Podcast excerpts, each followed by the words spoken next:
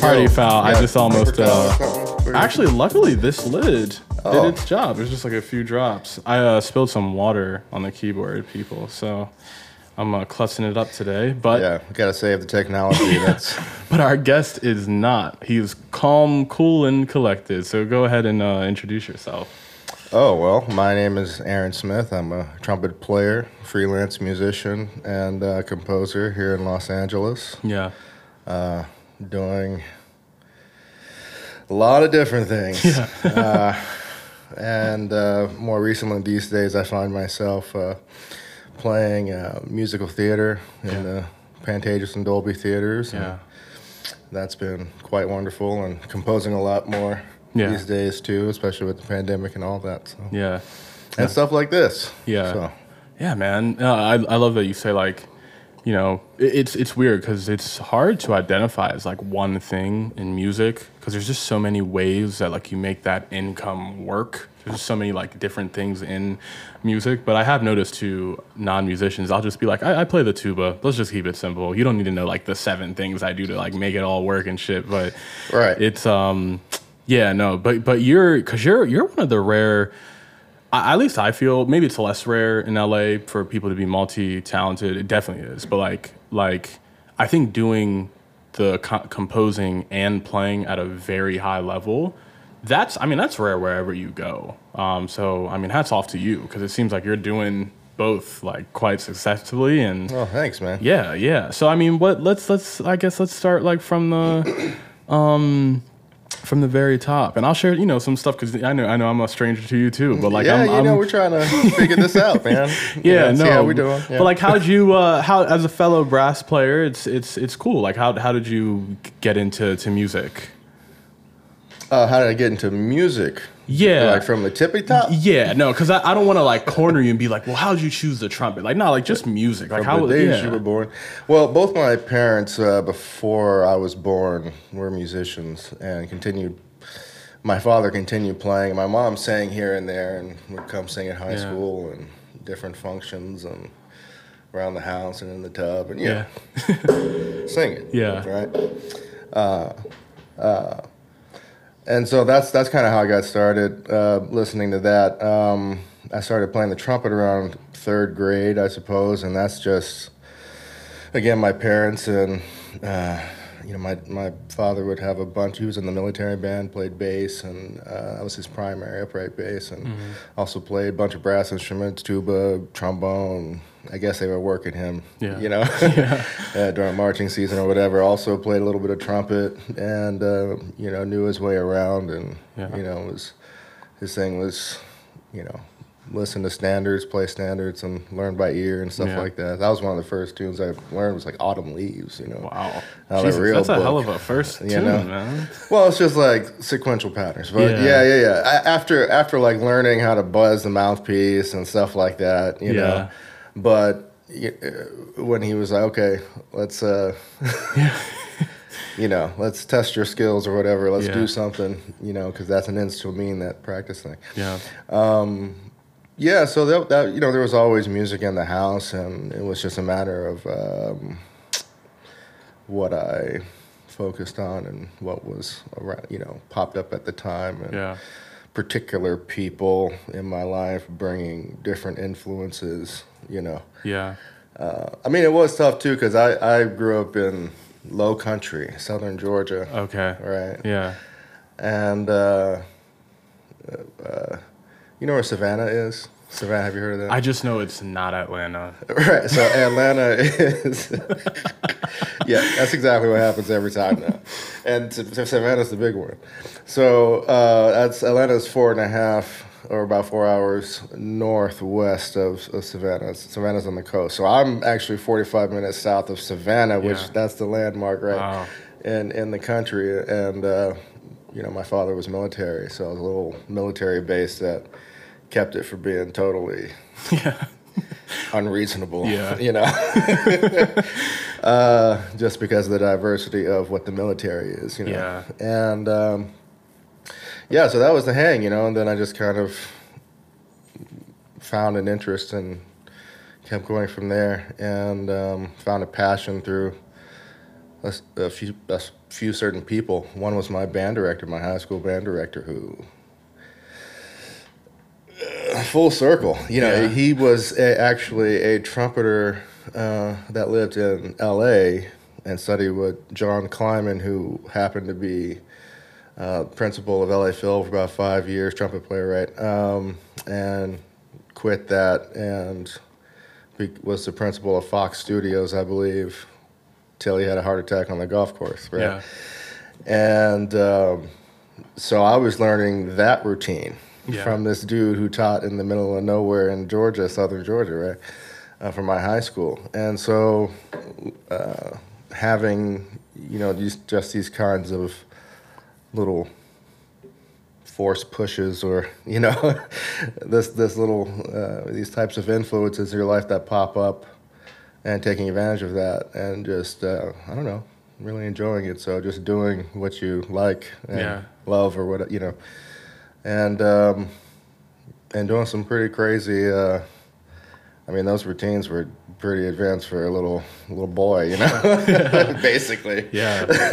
wow, man. but uh, you know, it was it's kind of full circle in that way. Um, and then I went to a bunch of other places and yada Yeah. yada yada. Yeah. No, dude. One of- one of the first couple things you uh, you said um, uh, the church thing I, I resonate with because like I, I mean I, when I went as a kid like I didn't really like going to church.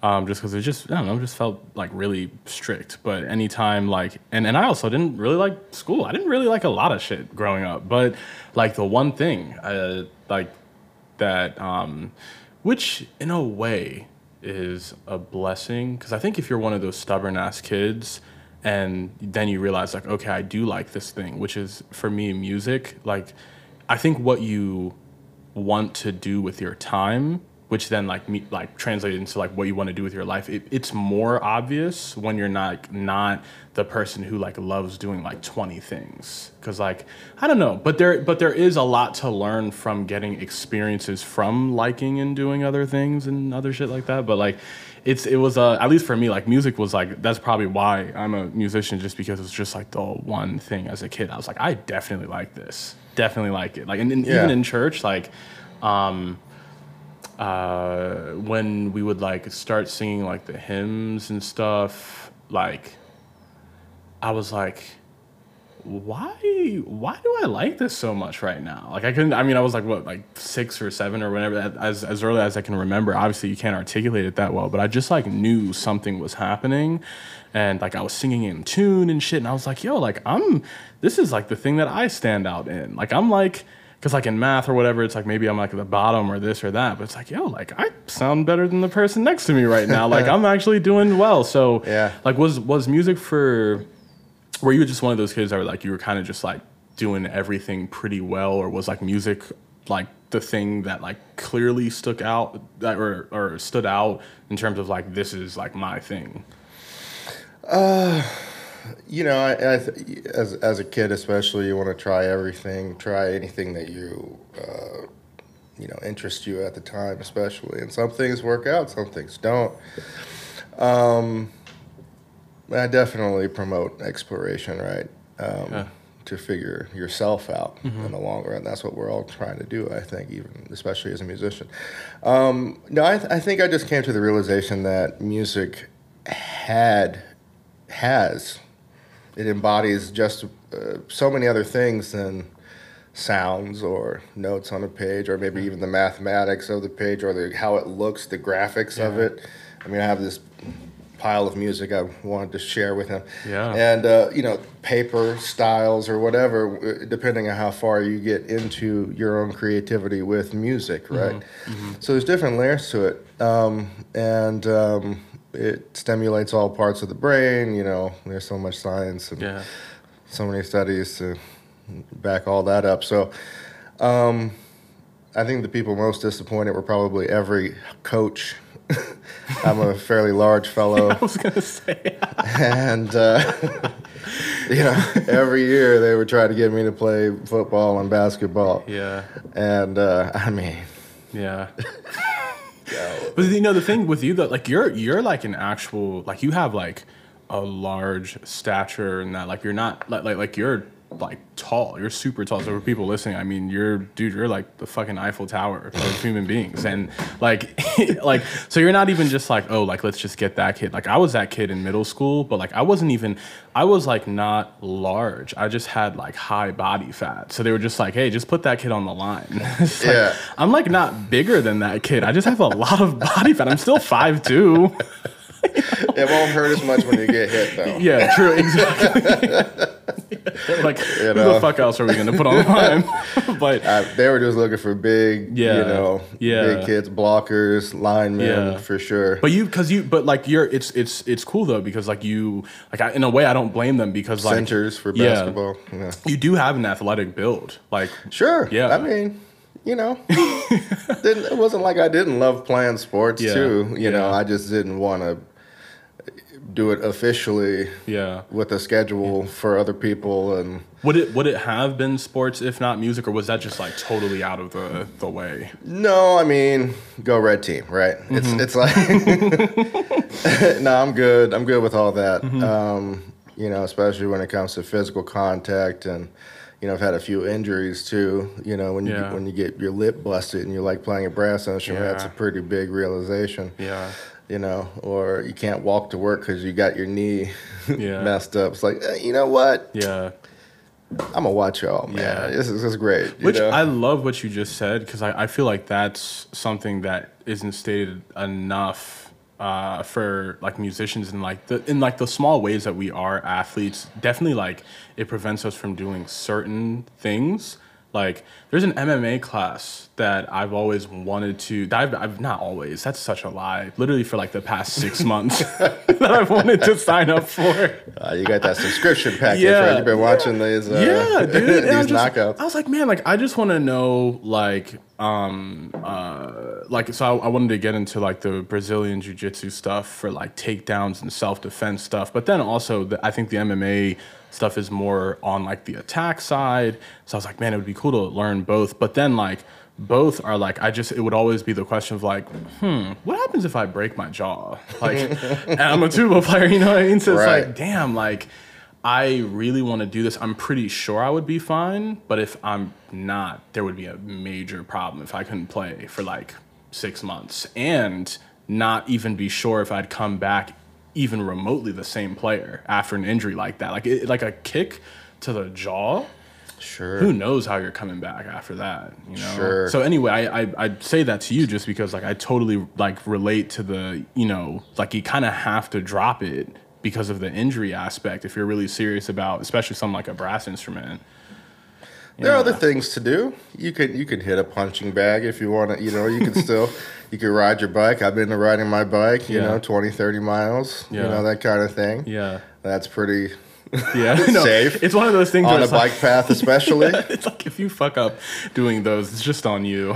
You know, I'm not trying to ride on the roads here. You Yeah. know, you hear me, Hollywood people and Yeah. Silver Lake, and you know, get off the street, man. We got the river path right over there too. Yeah, dude, people, it's it's intense out here too. Like I'm, I'm so I'm from Baltimore, and like you got your commuters and your bikers, but then like there's a spirit of like biking for the sake of biking out here. That like people put on like the full Lance Armstrong Sure. like outfits just to do their like regular bike. Absolutely. Griffith Park. No, no. I mean, I live by in these areas. You know what I mean? And I, I ride too, so I see these folks. Some of the people are just greedy. Yeah. I mean, you got to share share the whole thing. You're not. yeah, You don't have four wheels. You can't be in the whole lane. Yeah. You can't be in the center of Yeah, the dude. left or the right lane. right? Yeah. You have to be in the bike path, stuff Yeah. like that. I don't know. I'm Dude, just no, saying. dude. The first time, the first time I, I came to LA, um, 2018 May. Um, I think I was here, eh, like two or three weeks after they had introduced the bird scooters to LA, like for the first time, and I just yeah. remember the chaos. it was funny as shit because I remember we were. I came with like two other guys from uh, Baltimore. We had just like graduated um, the week before we came here, and Wait, so what year was this? 2018. Okay, 2018. Yeah, yeah. All right. Yeah, Cool. and um, uh, yeah. So we, we all went to to Peabody out in Baltimore, and uh, we were like, "Yo, let's come to LA for like you know graduation thing or whatever." And we were just like laughing, just because like shit like the bird scooters. We were like, "Man, this is not gonna fly in Baltimore," and uh, uh, like. I think when we got back, they were fucking there. Like I Sure. think I think I don't even know like how like like but but then we got back and um, between that and the bikers and like just everything now that's like but especially out here you're watching out for like what are those the things where it's like it's not really a skateboard it's electric and you're it it, it you ride it like it's a skateboard but it's just like a massive wheel in the middle Oh, yeah. I don't. Yeah, right. yeah, but there's like a like a dozen things you got to watch they out can go for fast, too. out here. Yeah, no, dude, they they go. Um, I, I saw someone flip off of one of those, and like I I helped him up, and I was like, bro, like what happened? He was just like, yeah, it was just like a little thing in the road, and I was just like. This has to happen often. Seems safe. He's just like, yeah, dude, but like, we in rock on, yeah. cars. Great. That's our fault. yeah, no, seriously, man. And I mean, like, dude, Baltimore has like more road, like, Baltimore has more pothole than actual road, like on some streets. Sure. And, like shit like that, man. I like, I, and I just tell, especially my musicians, just like, dude, what the fuck are you guys doing riding birds? Like, you're an organist, man. You need your wrist, like, you need your full body. You're like stepping on shit. Like my, sorry, Rod. I know you're probably gonna listen to this. My friend Rod, he's an organist. He was out for like four months because he flipped off of a bird scooter. Oh man. Yeah. Bummer. Yeah, and of course I didn't like tell this to him like when I like first saw him. I was like, dude, you should, you know, you don't want to be that guy who tells someone like, man, you should have been careful. But like, There's a certain adrenaline rush and all this. yeah. You know. Now, well, now that he's like healthy But- and he's back and he's still a great organist, now I laugh at him. But man, anyway, back. dude, back to back to back to you, man. I it's uh um uh anyway, I, anytime I'm in the presence, especially of like a great brass player, I'm always like, man, it's just it's an honor to just even be like talking and, and meeting you guys, man. But because I've been I've been meeting and I, as you can imagine, doing something like this, I've just been talking to like some excellent musicians, and and LA is full of them, man. Um, Sure. How long have you been out here? 2006. Wow, wow. What what um. I'm interested. Obviously, there's there's musical transitions coming into LA, like aspects of a musician that's really different. But like, uh, did do you feel like coming from where you're coming from and then like getting here? Like, was there like a culture thing you kind of had to like get used to, or did you just like do your own thing? What was that like? No, uh, yeah, SoCal, Southern California, Mm-hmm. for any East Coast listeners, uh, you know, it's definitely in a bubble. It's its own Yeah, environment. yeah, Even the banking system operates on its own system Yeah. versus the rest of the country. That's Yeah. a true fact. Yeah. That was one thing I learned when I moved here. when I was trying to, you know, same bank. Yeah. It was like, no, we're not in the same system. It's like, what? That's literally everybody else. yeah, and that's like you know so it makes it very unique and and um, there's a lot of talent here you know there's a lot of lore there's a lot of legend it's a lot of that's what kind of you know got me to come out here that and the weather Yeah, you know for sure. on a real note uh, because i was up in upstate new york uh, prior to here wow, eastman Yeah. undergrad nice. uh, with uh, Jim Thompson Mm. On trumpet, uh, former principal of Atlanta Symphony in Montreal, uh, best Petrushka ever uh, with Montreal Symphony in the 80s with Charles Dutoit. Uh, and Song of the Nightingale, absolutely gorgeous. Just throwing it out there. All right, Jim. Uh, but I was up there, you know, undergrad, and you know, it was like negative 17, man. You know what I mean? Like, yeah, yeah that's dude. that lake effect. New York has the worst ends of all weather. Uh huh. Yeah, Yeah. Terrible, humid fucking summers. Shit ton of snow. Like, jeez. Forever. Snow forever. Yeah, You know, and that's uh, Rochester was the second cloudiest city in America, I think, uh, next to Seattle. Oh You know. damn. Wow, dude. Uh, Yeah. So, but it's not rain; it's snow and Yeah. city inner city Yeah. snow. Not even like Yeah. You know before that when I uh, my senior year of high school I was in Michigan uh, for uh, Interlochen Arts Academy. Okay. Right for Wow. my senior year. Yeah. Uh, I, I left Georgia to go do that, and uh, and hit snow for the first time. Right. I'm just talking about snow now and the difference of the types of snow. And this is like beautiful forest Disney esque. you know, you don't even mind it's cold or snowy and and just you know icicles coming off the evergreens and Yeah. Come on man Yeah, that's that's great come Yeah. on you know take your girlfriend out and um but rochester snow man oh, you know that's that that's that hard life snow Yeah. that's that oil slush snow that's Yeah. that yeah, dude. I, I I haven't been around New York uh, State because, like, I mean, if you don't have family in New York State or you're not there for school or work, what the fuck are you doing in New York State? Like, I've only ever been in the city um, for Right. those reasons. but I have been up to Michigan, um, specifically. Uh, yeah, of course, Detroit, but Traverse, Michigan, or Traverse City, uh, Mm-hmm. Michigan. Um, it's like the land of like it's like the most carefree white people I've ever met in my life. Like they're they're they're like Yeah. in a in a weird way this like extreme balance of kind of uptight but also really carefree. Like they're uptight about their carefreeness. Yeah You know what I mean? Like it's like like they they it's weird because it's one of those things where like especially as a black person if you're going to small towns, you have to like kind of measure. Do you not fuck with me because I'm black, or do you not fuck with me because you just don't fuck with outsiders in general? It's probably a healthy combo of mix. Or a healthy, healthy combination Yeah, of two. right. But it's like, but it's like, but like, I just wonder which one is like the dominant. Like when I went to Germany, yeah I never felt like, and I'm sure it's there, but I never really felt specific like eyes or you know racism towards me because I was black. I just noticed that they didn't really fuck with anything that wasn't non-German or that was non-German. They didn't fuck with Sure. anything that was. It, And I was like, hmm. I just wonder how much of like the blackness is a part of that. uh yeah part of that pie chart. Yeah, I mean, I think specifically in Germany, they would be very clear, you know, and vocal ab- Yeah. about whatever they think.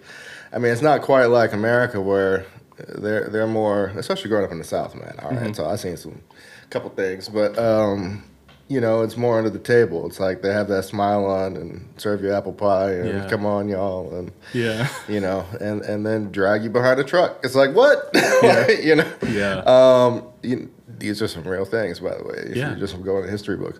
Oh, it's not in the history books because they don't want to talk. Yeah. Oh, okay, my bad. Uh, but when we're talking about Traverse City.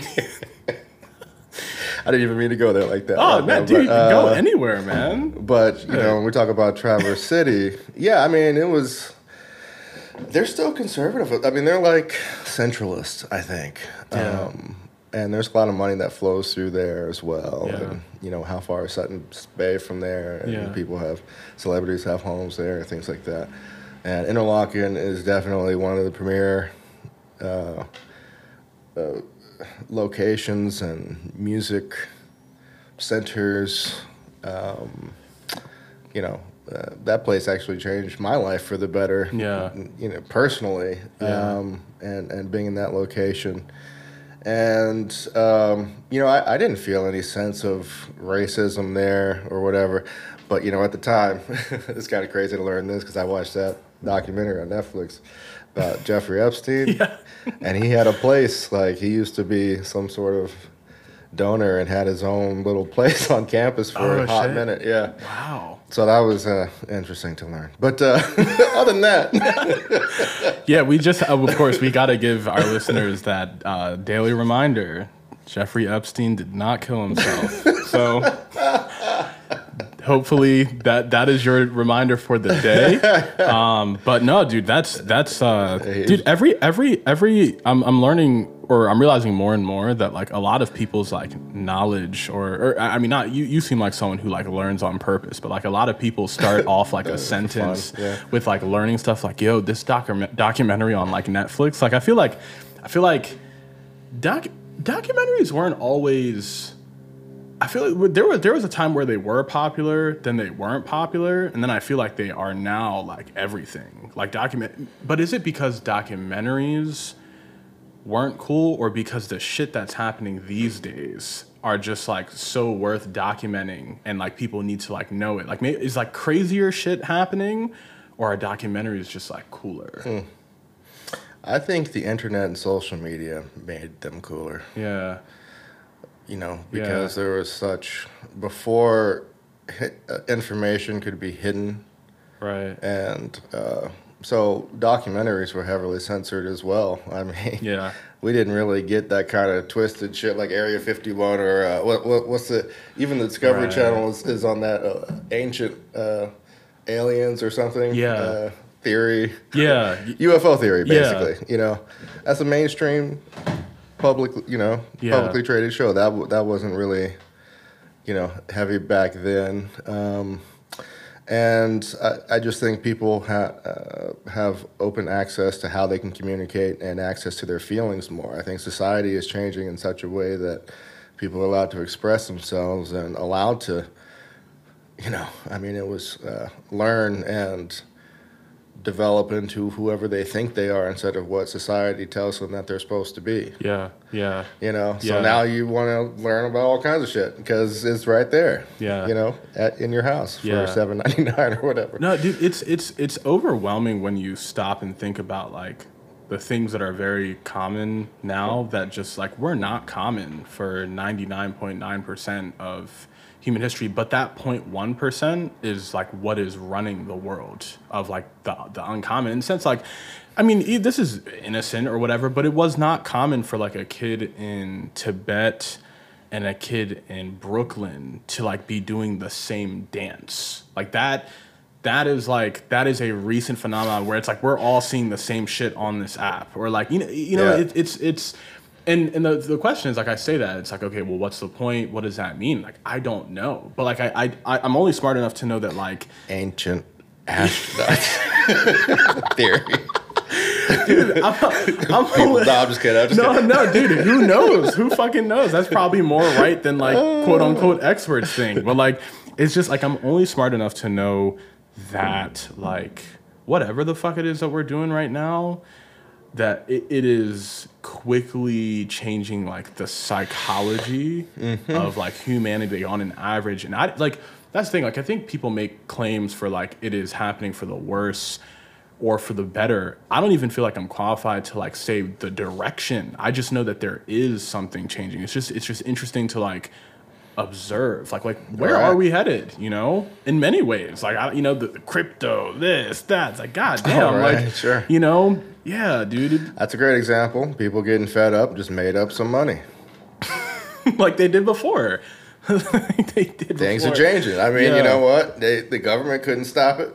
Yeah. You know, and uh, that's kind of what we're seeing too: the shift in, in how governments and people react with, with government, and what the the sense of control is, and, and what the veil is, and who runs what for why, who pays who. How come these people get beat up and these Yeah. people, or whatever, you know, and etc. And you're allowed to ask those questions now. Right. You know, you don't just get immediately fucked up. You know, Right. and and more and, importantly I mean, you're harmed, immediately harmed Right. by someone else telling you to shut up. Right, and and would, You know? like just to immediately piggyback off what you said, not even not even ask these questions now, but we're in a point where you definitely can't ignore them because if someone is just tweeting at you all fucking day, and there's a bunch of people tweeting at you every day, all day, asking you shit. Like it's not like back in the day where it's like, okay, it's just gonna fizzle out. It's like.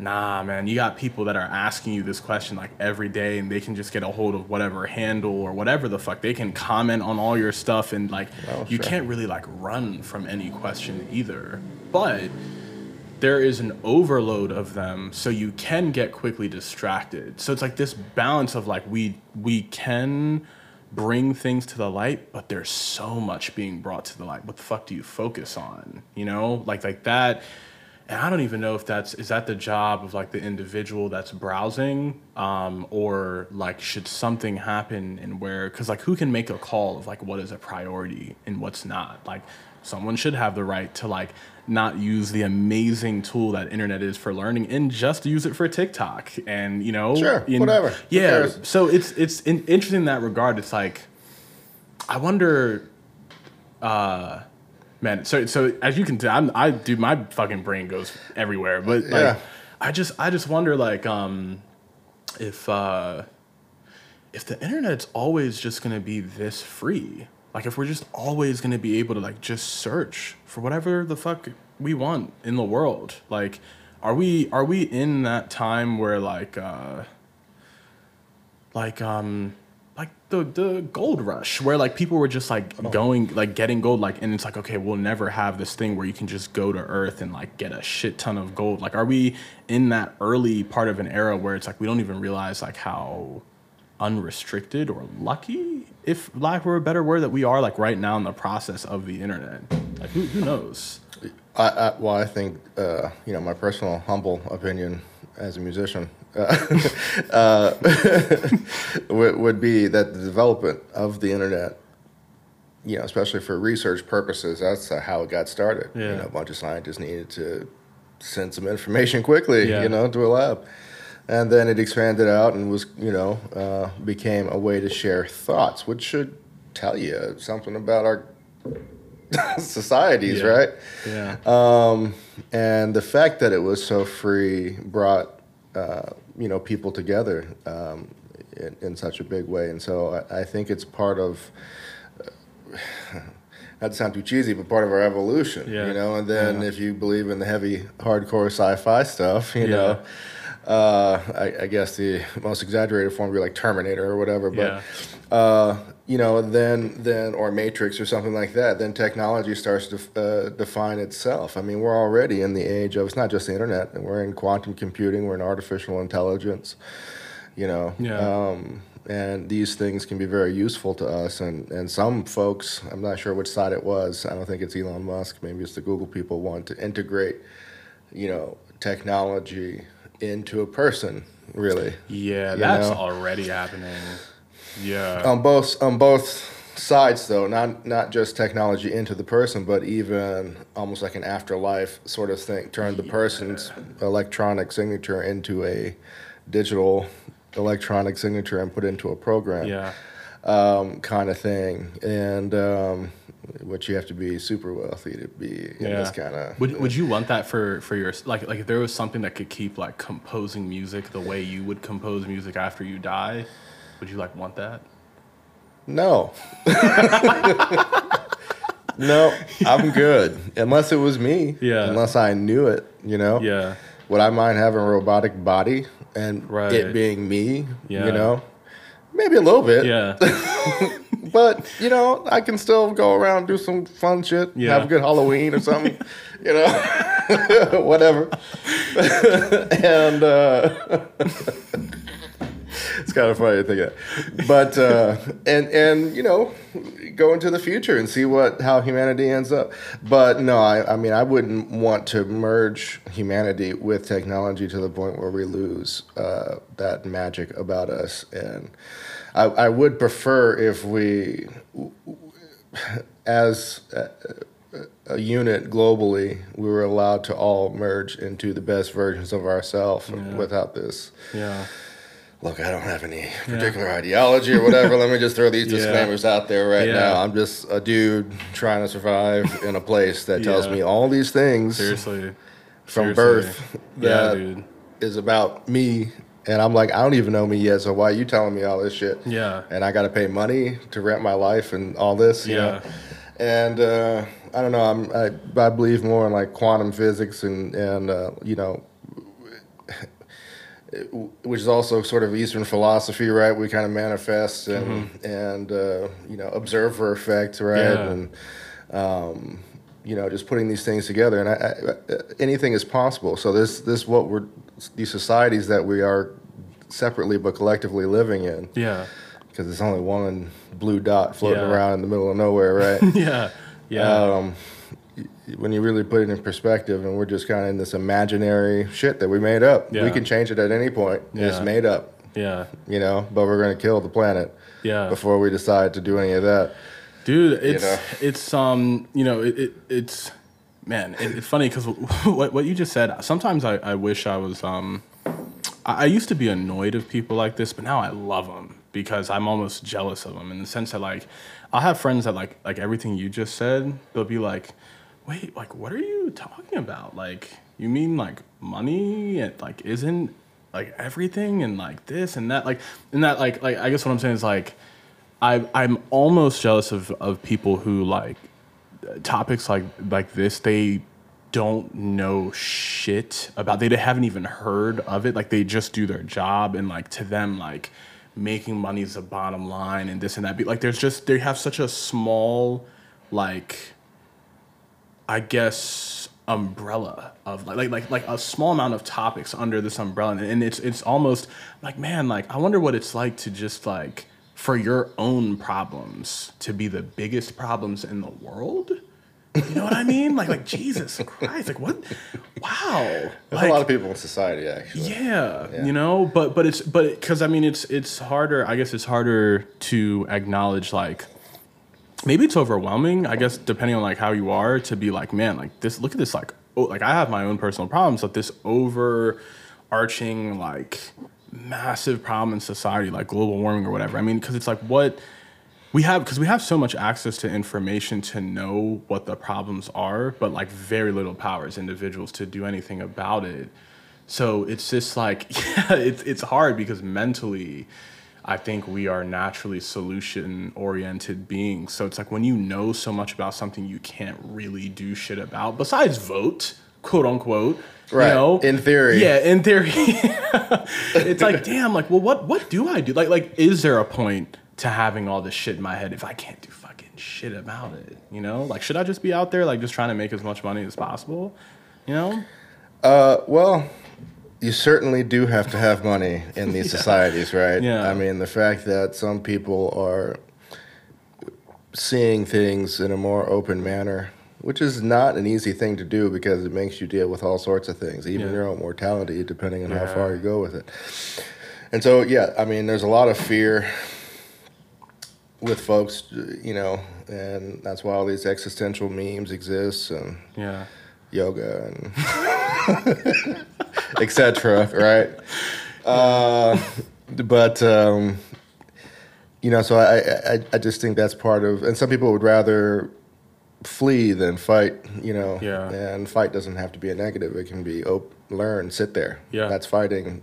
oh yeah The you know resisting fleeing Yeah. of this overwhelming nature, and um, I think that's what kind of humanity could be Yeah. um, in terms of you know if we all opened up and, and learned we're more connected than not um, but right now it's an unsustainable system that you know breaks yeah yeah people Yeah, yeah, man. I- On the regular, it- it's right? it's one of those things where like, um, how how maybe the, maybe we take it for granted. Because I think like there are extremes about life that as musicians we're able. It's able. It's like, hmm, the value of a moment is way more extreme in in artist's life than like an everyday um, you know if you're working a job where you're kind of just like you know filing papers this that you're one cog in the machine but like you know that like um that like minute before going on stage where it's like man like i'm maybe it's a solo recital. You're fucking excited. I might shit myself. I might throw up. I'm really happy. I'm really this. I'm really there's just so much.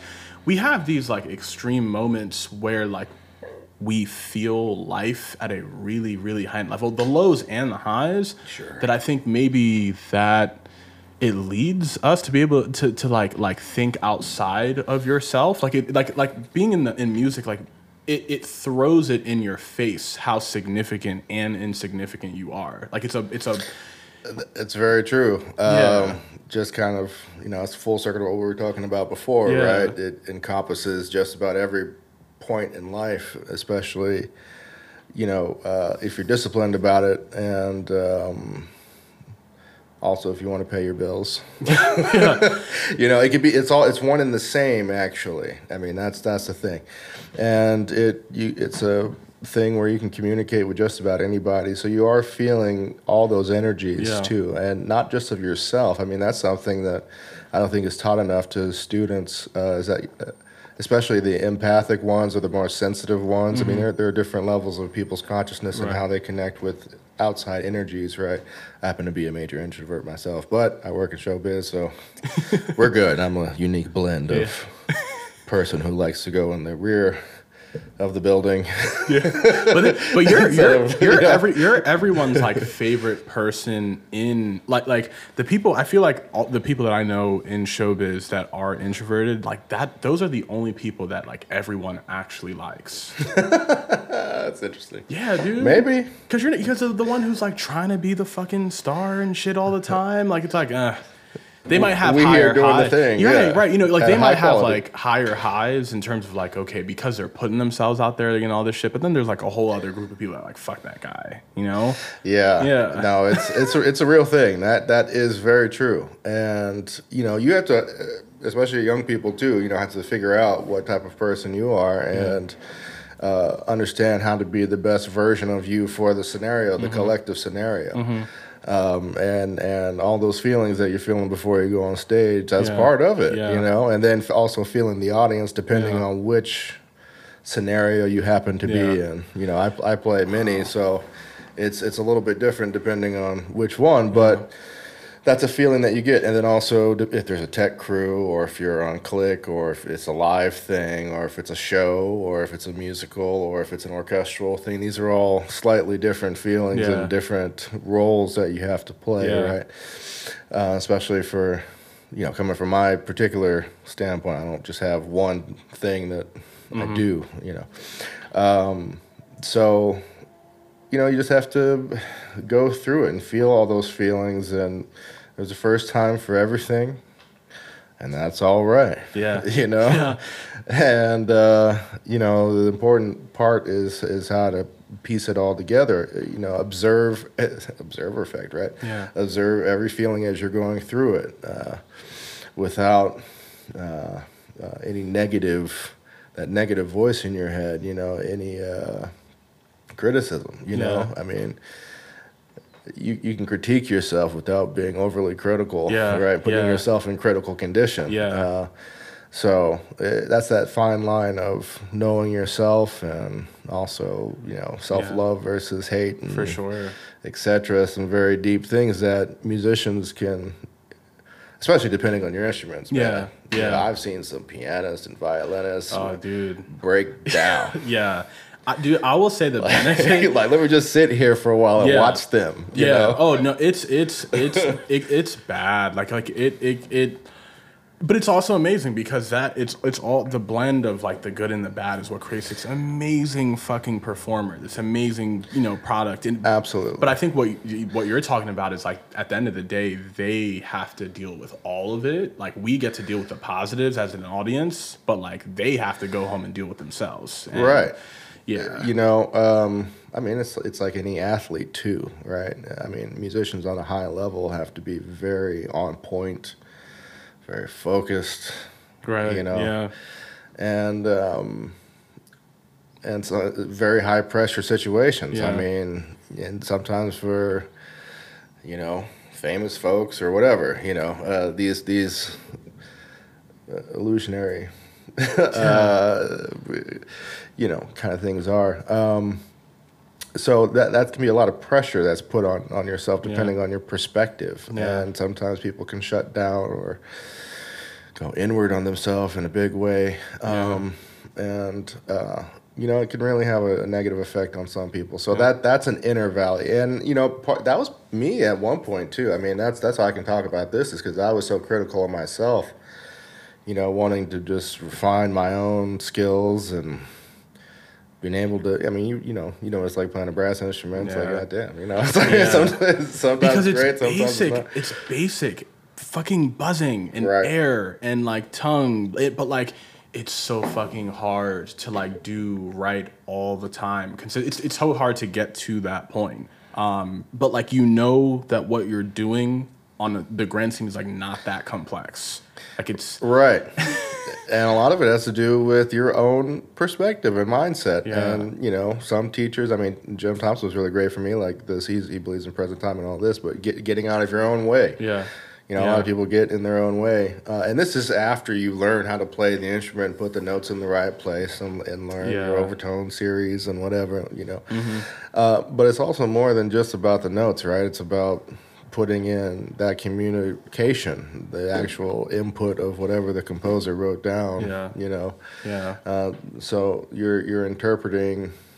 I mean, if you're reading a book, you're telling the story, but as if you're in the story. You want you want the listener to be in the story, Yeah. and so that that's a that interpretation. Yeah. You know, is is part of it as well. Knowing your instrument and your dialect well enough that you can, you know, know exactly where the inflection is, Mm-hmm, the speed of your voice, the tone of your voice, the harshness, the, Right. the treble, the bass, you Yeah. know, etc.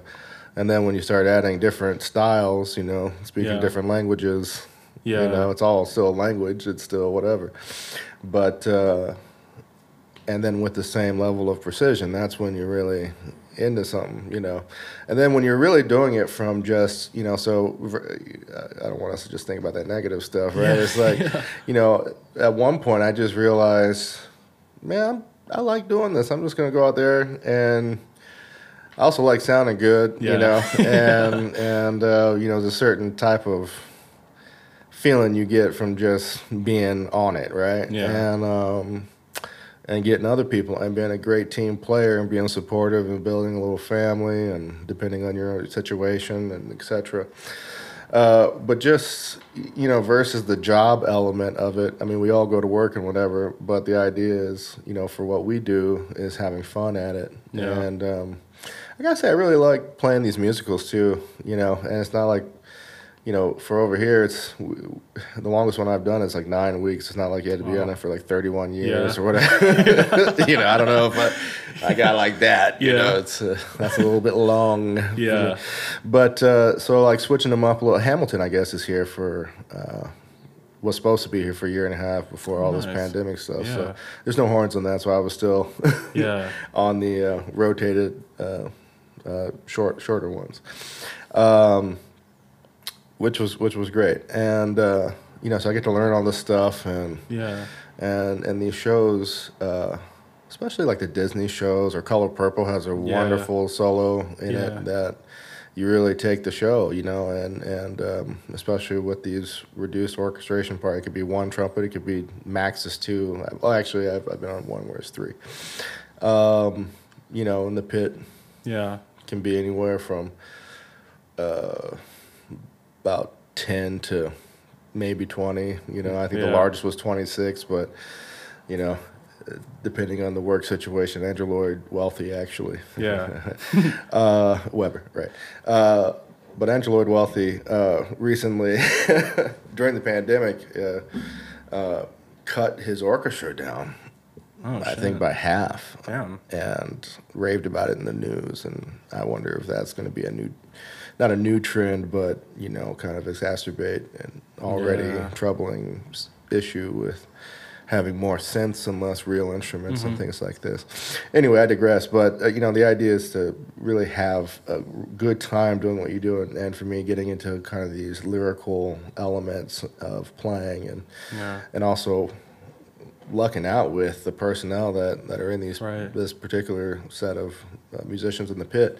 Uh, all super cool. Yeah. And no, Yeah. no jerks, man. You know, Yeah. so we can just go have a good time. I live about 13 minutes away, you know, Surface Street. So I'm just, you know, it, that's fantastic. Yeah. It's uh, that was a fantastic before all this COVID stuff hit, and um, and it's something that. Uh,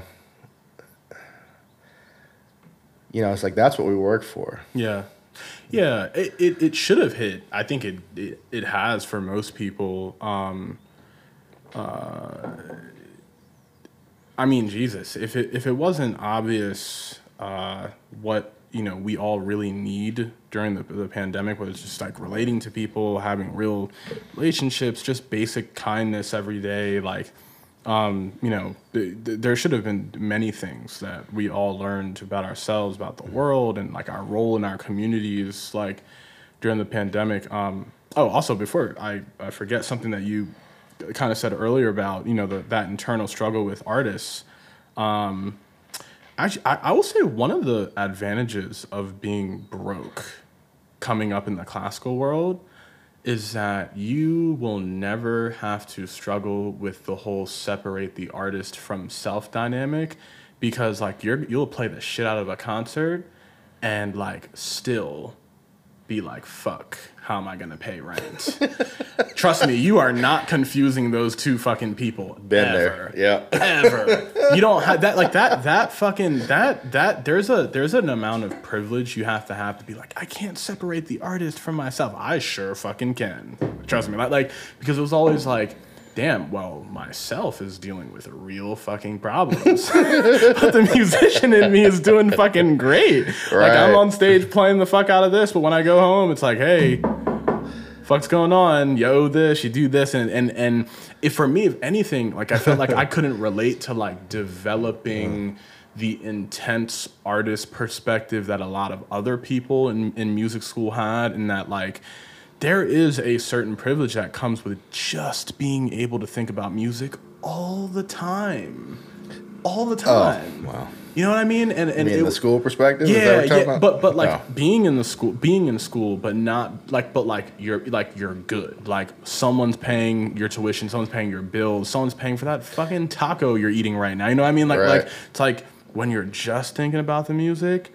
I've always wondered, like, man, what is it like to literally Mm. just be fully encompassed in the music? Because like half of the time in school it's like, okay, got my hours in. Now let's fucking survive, like as a human being. You know what I mean? Right. Like other people, like, yeah, got our hours in. Now let's just like fucking lounge. Like let's like chill. Let's like think about like the universe and the stars and shit.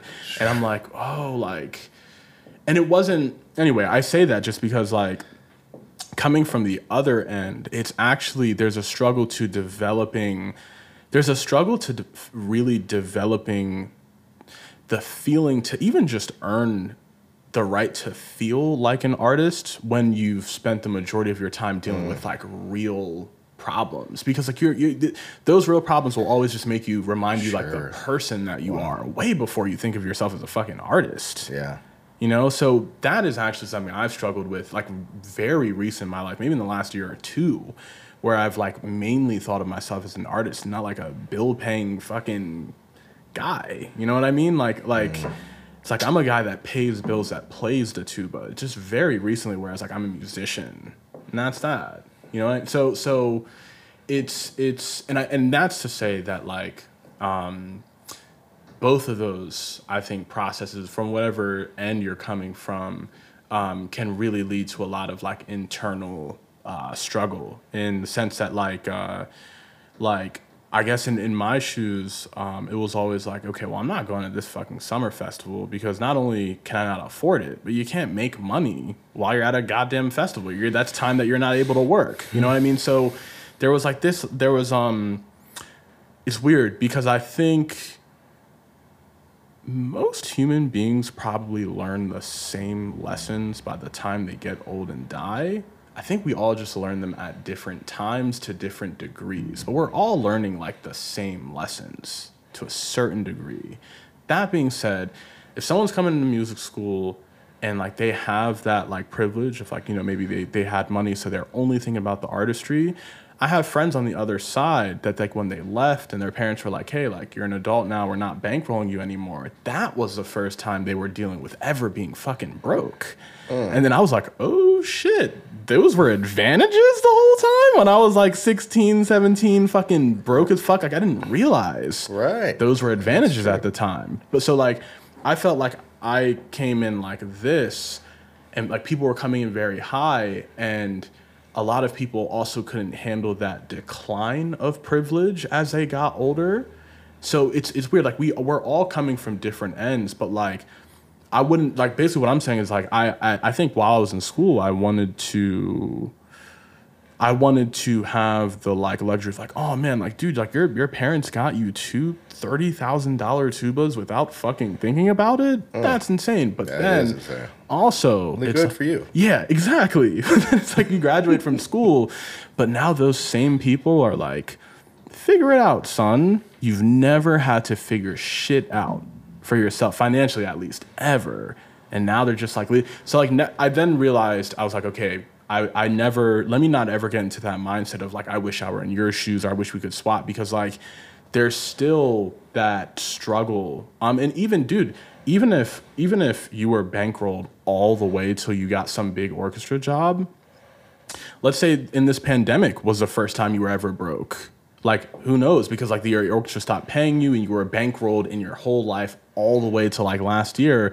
Like I like at some point in the music world, it is very very hard to avoid struggling with sense of artistry or like relationship with money. Th- It's mm-hmm. gonna get you at some fucking point. For for people like me, it may have been very early on.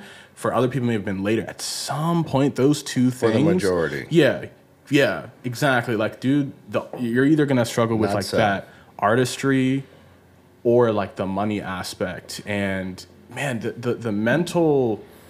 I think the patience it takes to deal with both is uh, commendable. For anyone that like you know comes out the the other end um, like not totally fucked up by like whatever they had to do to figure that out you know like I, I applaud anyone but like um oh, for you I mean like if you if you don't mind asking like what was what was like your um like even even in school for you like what if if out of those two things was there one were you were you like the the kid like were you like kind of like did you have a lot to work with like financially wise? Like did you just have to kind of like deal with all your shit by yourself? Uh, No, yeah. And mostly, yeah. Right? um, we were middle class, you know, lowish, mid middle class in the country.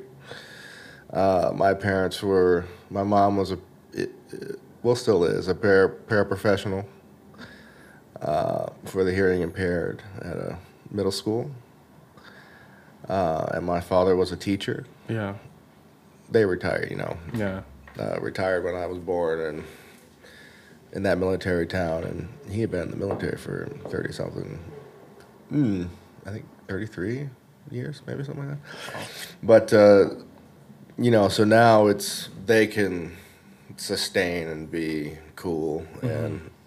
But no, everything was a struggle, right? Um, we didn't have much. Um, we had enough, and my first trumpet was thirty dollars. wow It was a real piece of shit, let me tell you. But uh, but there's a great story behind it too. Yeah. It's a pawn shop trumpet, right? And uh, buddy, you know, military buddy, I suppose, um, of my pops went in and uh, turned one of the valves around. And when we got there a little bit later, he was like, "Hey, it doesn't work."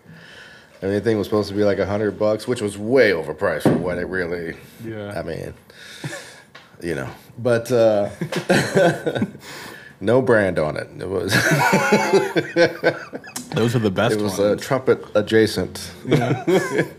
um, you know, but it had its ten and a half C in there and whatever, and uh, so we got it for thirty bucks, and uh, you know, just kind of made do, and then I got a. Uh, I don't even know if I got an intermediate model. I think we just like, okay, you're, you know, serious. yeah It was like the the talk, right? yeah especially being a black male Yeah. in, uh, in an area where it's very easy to hang out in the Walmart parking lot or whatever, Right. uh, and uh, stay there for the rest of your life, and for sure et cetera, et cetera. A lot of stereotypes uh, during that time, right? I mean, for me, it was the '90s, early '90s, and um, oh, especially in the South. Let me just go ahead and say that again, yeah right? Because I, I downplay that as a northerner all the fucking time. Like I'll, I'll walk into like a thing in LA or Baltimore, New York, and be like, oh man, like was that like a racist like microaggression? And now I think of like all my black friends from the South, and I'm just like, fuck, man, let me, you know what? Let me not even fucking complain right now. Like you Yeah. guys are like dealing with like actual fucking shit down there, man. Well, it's like, a, it's it makes you tougher, you know, for sure, and you also can, you know, I don't know if I would be considered oversensitive today because I just know how things start and how they get started, and then sure. you may not even be thinking about it, but I know where you're going, motherfucker. Yeah. Right? so let me just stop you right here, right? And people don't want to be dealing with that, so Yeah. I'm just saying. But uh, you know, no, you and you have to learn, Mm-hmm. and and if you don't, you don't. So and your parents make sure you learn these things because you know they grew up around the area. Yeah. You know, I mean, my my grandfather, father, you know. Our owners are, are from Durham, North Carolina. You know, it's Wow. like yeah, there's a street with our last name on it where the family that's where they yeah, you know what i mean so that's that's kind of you're dealing with that too and then people that just assume that it's theirs yeah, yeah. You got a problem with that you know? Yeah, yeah, man. Right. It's it's uh, it. This is so interesting because I, I I'm so really the cops by the way yeah yeah, dude. at least at that time Yeah. Anyway No, dude, it, it's it. What what you just said is very interesting because I, I use the word audacity because like I'm I'm always curious. People who come from um, situations where no one around them is doing what they are now doing. Uh, there's no way they like they didn't see. Whether it's someone that looked like them or just someone in general that's now doing what you're doing. So like I u- again that word audacity. Like what gave you the audacity to like dare and be like, okay, I'm seeing people are doing this thing. You know, like you said, like it's very easy for someone to be at this Walmart, this thing, like their whole life. Like what, what, what was that extra? And not to disrespect any, you know, uh, any of those jobs, but like, what was that thing where it's like, man, like I can be doing something on on a higher level, like. right shout out to walmart yeah uh, great great services Yeah. products wonderful uh, job opportunities as well Yeah. But what? Um, no, I just I, I needed out. I needed options. You know, I needed. There was nothing that felt like me there, uh, with the exception of very select few things that I had access to. That gave me interest, right? Uh, one of them being my band director, and just a couple of friends that were heavy into that. And um, but yeah, no, I just I had enough. Yeah. and it was time to go. And um, so, and then Interlochen reached out to me. I had one, you know, just in high school. Um, you know, I, I got serious, and um, by serious, I just meant I wasn't trying to be one of these dudes doing stupid shit, hanging out all the time or whatever. Me and my friend, who was valedictorian, I mean, we did do some high school things, right? Right. But we still were first chairs and winning all the stuff and whatever. It was a different type of, I don't know, social debauchery. It wasn't, you know, I'm Yeah. not trying to get in trouble with the law, especially, you know, especially when they're coming after you. I mean, it's not even, uh, you really have to watch yourself. So I didn't want to become a statistic, one. Um, and uh, I felt like, you know, there was really no reasonable explanation for me to want to use music as a way to live outside of what it made me feel and how I felt when I was doing it. Um, and when I learned something, especially on a piece of shit instrument like the trumpet, it's really unforgiving. You know, I love it, of course. You know, um, but um, it's a love hate relationship. But uh, you know, you it you learn it. It's it's very truthful Yeah.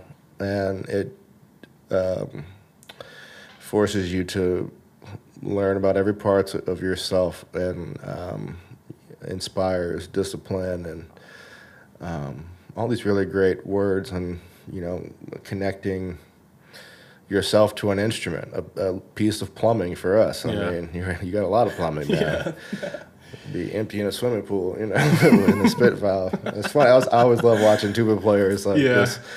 wreak havoc on Love stage, the, the, the disgust of the string players just Yeah. turning around like, why the fuck do you exist? What was that Jesus. plop? Yeah. Oh, dude. Yeah, no, true. Our amount of spit. That's so such a spot on observation because like our amount of spit like makes a whole sound, like a whole like there's a weight that you can feel on the ground. A puddle begins. Yeah, no, it dude, formed it's- for nothing. It's bad, dude. I remember the the stage I was on as a kid too. Uh, it was one of the the like rooms or whatever. There was like a slight tilt, so like my spit would then like uh fucking like um. It would like drain in the direction Towards like it. towards the front, so like people would be like, "Yeah, look at that trail of spit, just fucking like wiggling its way there. through the." Who can I hit? Who Yeah. can I hit? Dude. I'm going for first clarinet today. yeah, man, man, you know yeah i mean so that was that's what it was all about it was just like i i needed to do it Yeah. and there was no rhyme or reason i and um i just got in passion with it and it it was like compound interest Yeah, yeah. you know it just and uh, by the time i got that letter i i'd won first all state like four years in a row and you know concerto competition playing the hummel with the savannah symphony New York orchestra back at the time uh, under Chelsea Tipton, uh, who's Oh. still out there today. Wonderful human. Um, and a bunch of other things that, Yeah. You know, and it's like, okay, got Georgia. Georgia's done, right? Yeah. And, uh, and what can I do? Maybe go to UGA. I Mm-hmm. mean, I think Fred Mills was down there at the time, and we had something called a Hope Scholarship, where if you had a certain GPA, they pay for which my parents were very interested in and you know I had good grades and I was an AP and gifted Yeah. program and all this other nerdy kind of stuff and but and, and by the way both my parents were in the school system so to make sure Yeah. that was on the straight the up and up Smart, yeah. you know Yeah. oh you try something Yeah. that's Yeah. the end I No just had a had a guest on yesterday. Um, uh, her name's uh, Kenosha Nosha.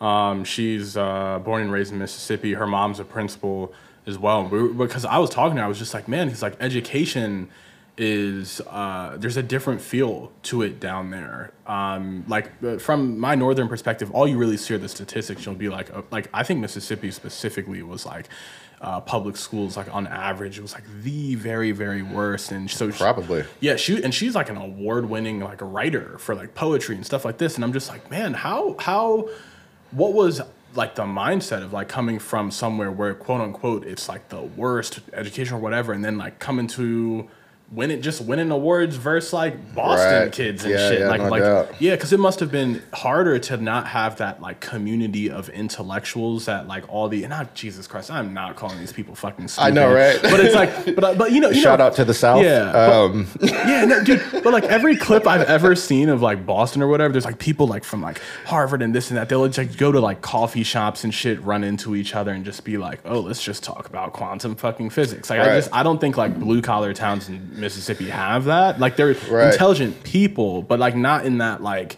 educational like sake you know learning for the sake of fucking debate for the sake of debate bullshit that like some towns have like and and but those communities are valuable if you're trying to like build off of that like educational intellect and like i, I really respect someone who um, like you'll hear people like oh this kid that grew up in this neighborhood has a full ride from all the ivy league schools and it's it's just more impressive because they didn't have that community of like right educational discussion that they could just like fall back on and learn from you know so it's even more impressive you know Well, you know, no matter where you are, you're right there, Mm-hmm. right? You are the one that's there. What you bring to any situation is real, Mm-hmm. you know, and for better or for worse, yeah and um, and and that becomes part of your character, Right. And, and that's something that um, uh, can be beneficial at work too. Yeah. you know how you help your team, how, what you bring to whatever the production is. Yeah. You know, if it's a cool vibe versus. "Man, What's going on with that dude over there, man? You know, is he all right? yeah Let's find somebody else. No, but uh, you know, so I mean, all these things that they, they matter, and and so uh, you know, you can, depending on the type of person you are and your personality, have friends or just start these things. I mm-hmm. mean, so that's that. It was it was about meeting like minded people, Right. and and so that's where the the kind it's not a formula, but that that's what the similarity mm-hmm. is, right? Mm-hmm. It's like there. I, I mean, I was hanging out with people that I was in gifted program in third, fourth grade, fifth Yeah. grade. You know, I mean, Yeah. they they bust us out. We all got grouped together early. And uh, and then when you go to certain clubs or certain events and all these people, the networking things, Monster still works the same way, Yeah. right? Yeah. And uh, and then you got you got your crazy people out here with weapons trying to Yeah. do whatever uh, too. Yeah. you know. Yeah. And people live their lives how they choose uh, within certain contexts. Yeah. Now, I mean, Yeah. our society has made some very monstrous mistakes with certain groups of people Mm-hmm. that are in desperate situations now. But, you know, Yeah. um, there is a threshold where we can make our own Yeah. Yeah. choices yeah.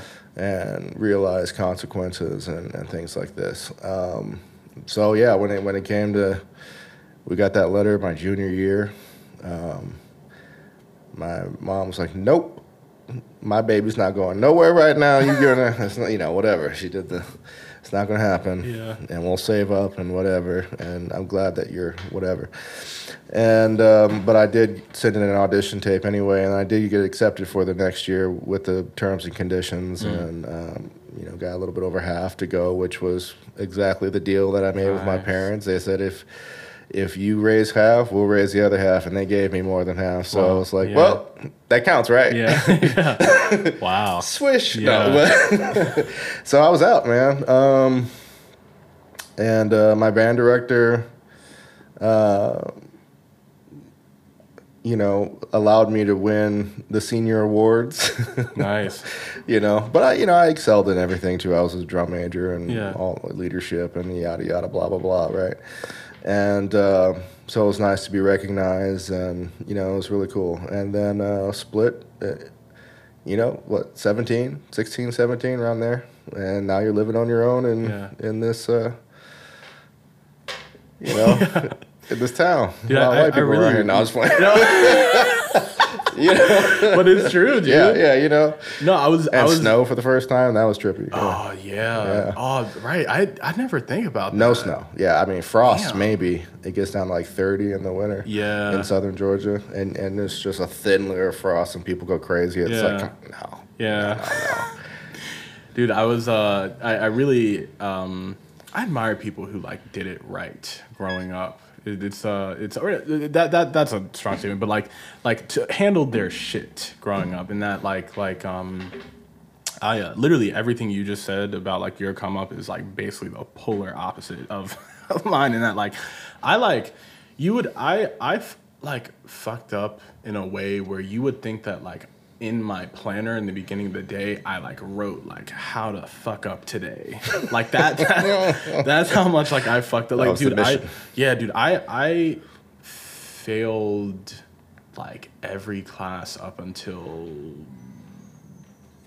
10th or 11th grade. I just like didn't do work. I got uh, i like broke the record for like, suspensions and detentions in my middle school um, which is like it's weird. I'm not even gonna lie. I like say that with like a little bit of pride for some reason which is like part of the which is like part of the problem. Like so so for me like my my so i, I guess like going all the way to the beginning, my parents are, uh, uh, uh, well, I'm Nigerian, and um, so they came here in the mid uh, '80s, and I think growing up, like, Oh man, it's like Yeah. Trevor Noah, man. Or Tre- Yeah. did Trevor move himself over here? yeah, yeah, I, th- I think so. I think so because he still has the accent. Yeah. He still has that like that South African accent. It's like, what? What's going on? So But- you're first wave, basically, or Yeah. first. Uh, what do they call it? Oh yeah, yeah, first gen. Yeah, First gen. Yeah, and and like I think. um That's super cool, man. Oh yeah, dude, I love it. I love it. I didn't realize, and it's one of those things where you realize how cool it is later. Because as a kid, you're just like, man, like how can I fit in? How can I fit in? And then like you realize, like, oh, like mm, this is how I stand now. Like my name is Right. fucking Osita Denma. I'm fucking weird enough. Just off of that, like great. Like I stand out just off of that. Like if I go somewhere and I have a name tag.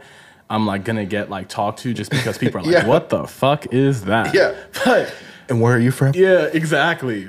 Yeah. You know, but but like it's it's um I don't know, man. I think I think because they're very like old school African is like old, old, old, old, old school American. You know what I mean? Like, Uh, so like like like like Nigerian parents of like the 80s raised their kids with like the same policies that like white people during like Lincoln's time raised their kids. Like it's very fucking strict. And and like Sure. I think like seeing how free American kids were and then like coming back home where it's like, yo, whatever the fuck we say goes. It was just this, uh, and of course, I'm gonna take it. I was just a shit kid in the sense that like I just didn't listen to anyone for anything. Like if you told me what to do, I would do the opposite for the sake of not listening to you. Are I was you, just are that you an only child or a middle child? Oh, dude, I have three older sisters. Yeah, okay, yeah. So so. yeah, you know, You're the youngest? yeah, youngest. Oh, yeah. okay.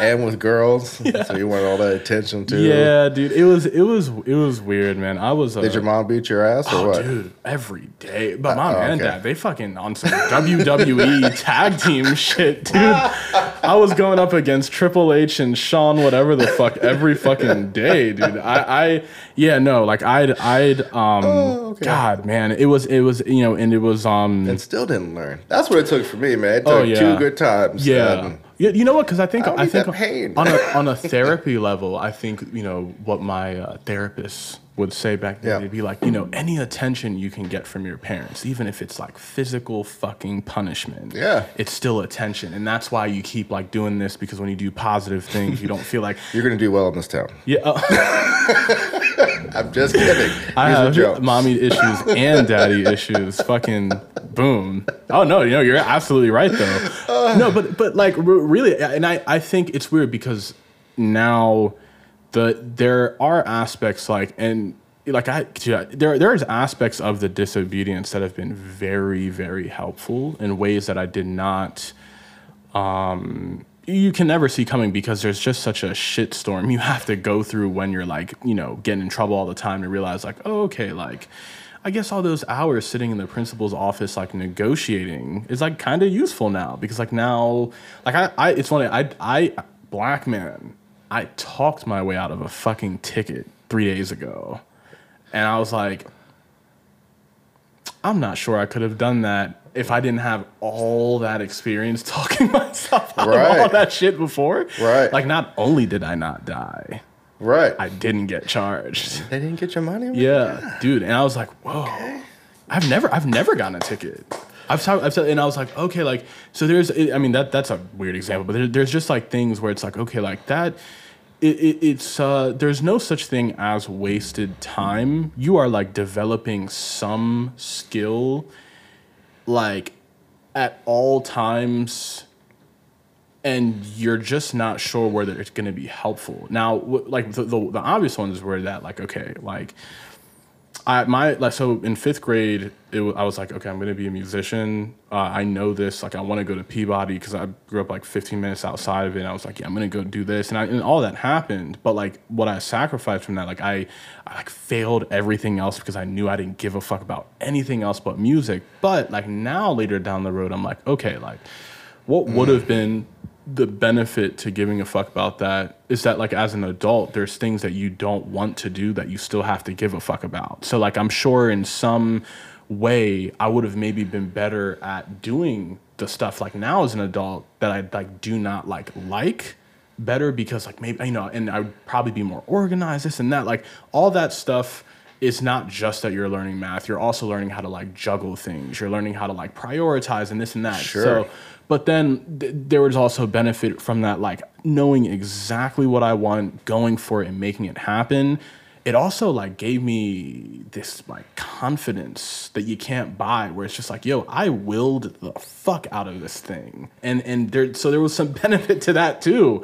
And so anyway i just i wanted to share that just because like it's it's cool because like i always admire people who like didn't have their head up their ass as a kid and like you actually like Well, like wait, but wait, but where but where it but where it mattered, dude. Like you you fucking like you you didn't have your head up up your ass like where it mattered because my bullshit sometimes spilled into the music lane. too. it wasn't like I was this like perfect kid in the music lane, and then like everything else was just like the worst person ever. Like that, of course. Like you can't like you know that like like yeah it would it would definitely and my music teachers are laughing right now where i say like a little bit because it was a lot but it was just so much less than the other shit so Right. anyway but yeah dude i mean it's Is, is there is there is there are there aspects of like your come up though where you wish you maybe like did more bullshit, more fuckery, like maybe you took more risks?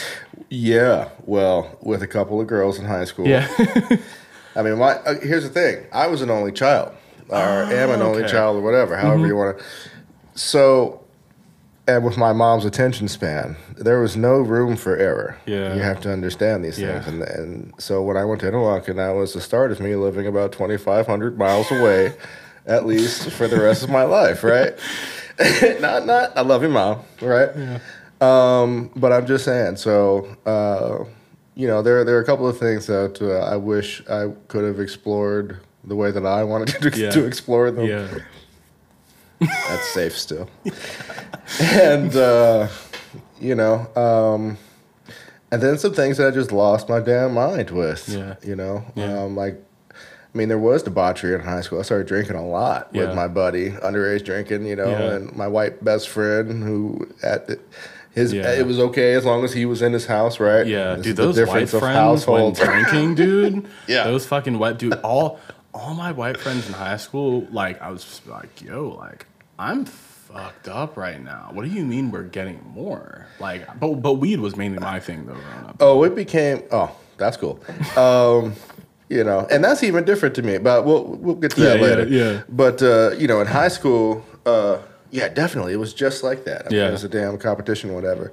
So that was a little bit overboard, you know. But then I found a balance w- with everything, and uh, no, it wasn't until college, though, you know, that I had more selection of how I lived my life. Yeah, I mean, even Interlochen, we had RAs. You're on campus, at, right? So, and I also there was no fucking around. Like if that didn't work, I there's no plan B. There's no money for anything. There's Yeah. no, you know. So half of this is like you got to do what you got to do. yeah, You know, period. I ain't going back to this, right? yeah. And um, Sorry to, to people listening. It sounds like a fucking motorcycle convention. Just like decided to. and that's one bike. yeah, that's just one guy. That's one dude. You can still hear him down the street. yeah, sorry not to interrupt, but No, it's all Had good. to explain The that breeze is one. nice, though. I have Yeah, to say. yeah. It's, uh, I enjoy it Yeah. thoroughly. Um, what was I getting at here? Oh, yeah. So you know, there, there there's no room for mistakes. It's Yeah. just uh, in my mind. Yeah. I know what I would potentially go back to, which Yeah. was not much. yeah, And um, so I was up, man, at Interlochen, just busting my ass. And anyway, Yeah. uh, you know, like at, I'd be literally up as soon as the building opened at six and doing my climbing routine at whatever, and then eating breakfast, and then having our eight o'clock rehearsal, you know, for two hours, orchestra rehearsal, which I got first chair after the first few weeks and stayed there for the rest of the year, uh, which was a you know a big deal for a no one at an international music school, right? So Yeah. it was just deep, deep learning and and um, learning about my friends too. I mean, one of them was uh, Gabe DiMartino, uh, Vince Oh. DiMartino, trumpet player. yeah. Uh, his son uh, was a hall mate of mine, and another guy named Jesse Lewis, who's now a recording engineer, cello player in Boston, has like four or five Grammys. He's even recorded the Phil, got a Grammy from the Phil too Nice. from a couple of years ago. Uh, I, I may have been one of his first recording projects. As a matter of fact, you know, a little fun fact. But uh, You know who to thank. yeah, you know, appreciate appreciate that background, buddy. Yeah. But I also woke him up every damn morning at six o'clock, right? Uh, which he waited, right, to, Yeah. to go a little bit later. But uh, he was real good sport about it. yeah, Um, but there was just that that hunger, like you got you had. This is it. There's Yeah. no plan B yeah, you know, and, Yeah. and you know what it was. So, um, yeah, there so there was that, and uh, so it was still very strict there. Um, although people did stuff, and kids will be kids and find the, you know, the right paths around the right building at the right time or whatever. Okay, but Yeah. uh, you know, and then um, got to college, and then it was like, oh, yeah, yeah, dude. Yeah, and, and then you know, sophomore year you become 21 or whatever it is, Yeah. and then it's like, oh, oh, yeah, yeah. but even before, it's like okay, getting into stuff and you know, and got your own room and Yeah. just dealing with all sorts of things, That's right? so interesting, man. Like by freshman year for me, which is like I, I, I was I was like that was the beginning of my like trajectory of like retiring from like the fun life. I was like, fuck, dude, I have had nothing but Opposite for me. Yeah, I've done, I was like, I've done nothing but exactly what the fuck I've wanted to do for 18 years. It is time to like really buckle the fuck down and like just you know get get to work um and like it dude it was it was uh it- I guess I mean however you get there you know you get there. I think I think th- right I feel like a lot what we're a lot of what we're commenting on is like it's all of our jobs to like understand what's missing basically. Like we're all to be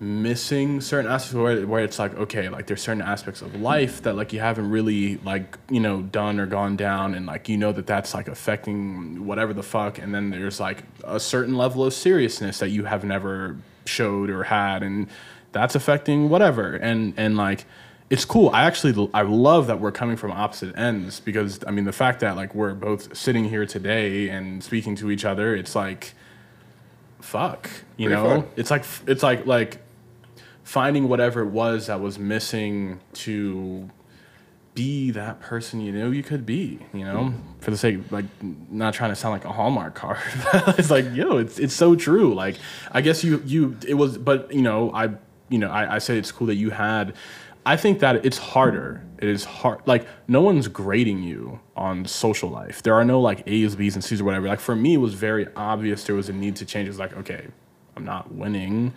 I'm not um, passing these classes there's like a grade that showed what needed like for me to like work on. But i, I actually think you, the, the self-awareness that you had to work on like what you like like that is such a individual journey. I would say that it's actually harder to come from your direction than mine. Like there's there's like measures. There's obvious like societal measures for success on like a career level.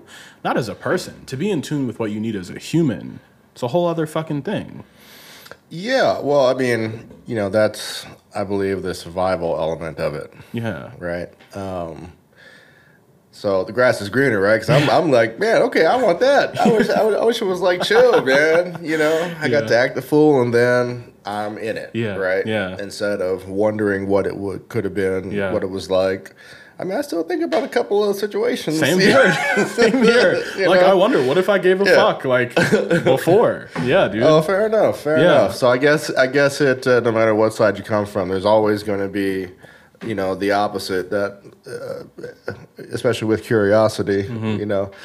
Um, but at the end, you keep marching on, you know. And um, I don't know when I got into college, so that's when I knew all the deans on the first Yeah. name basis Yeah. and.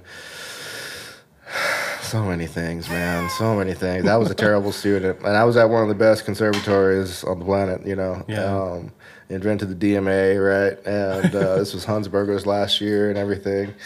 Uh, I killed at the ensembles. I was Wow. in, you know, all the ensembles and created auxiliary ensembles, but I could not take humanities to save my life. I yeah. just, Oh, Sam.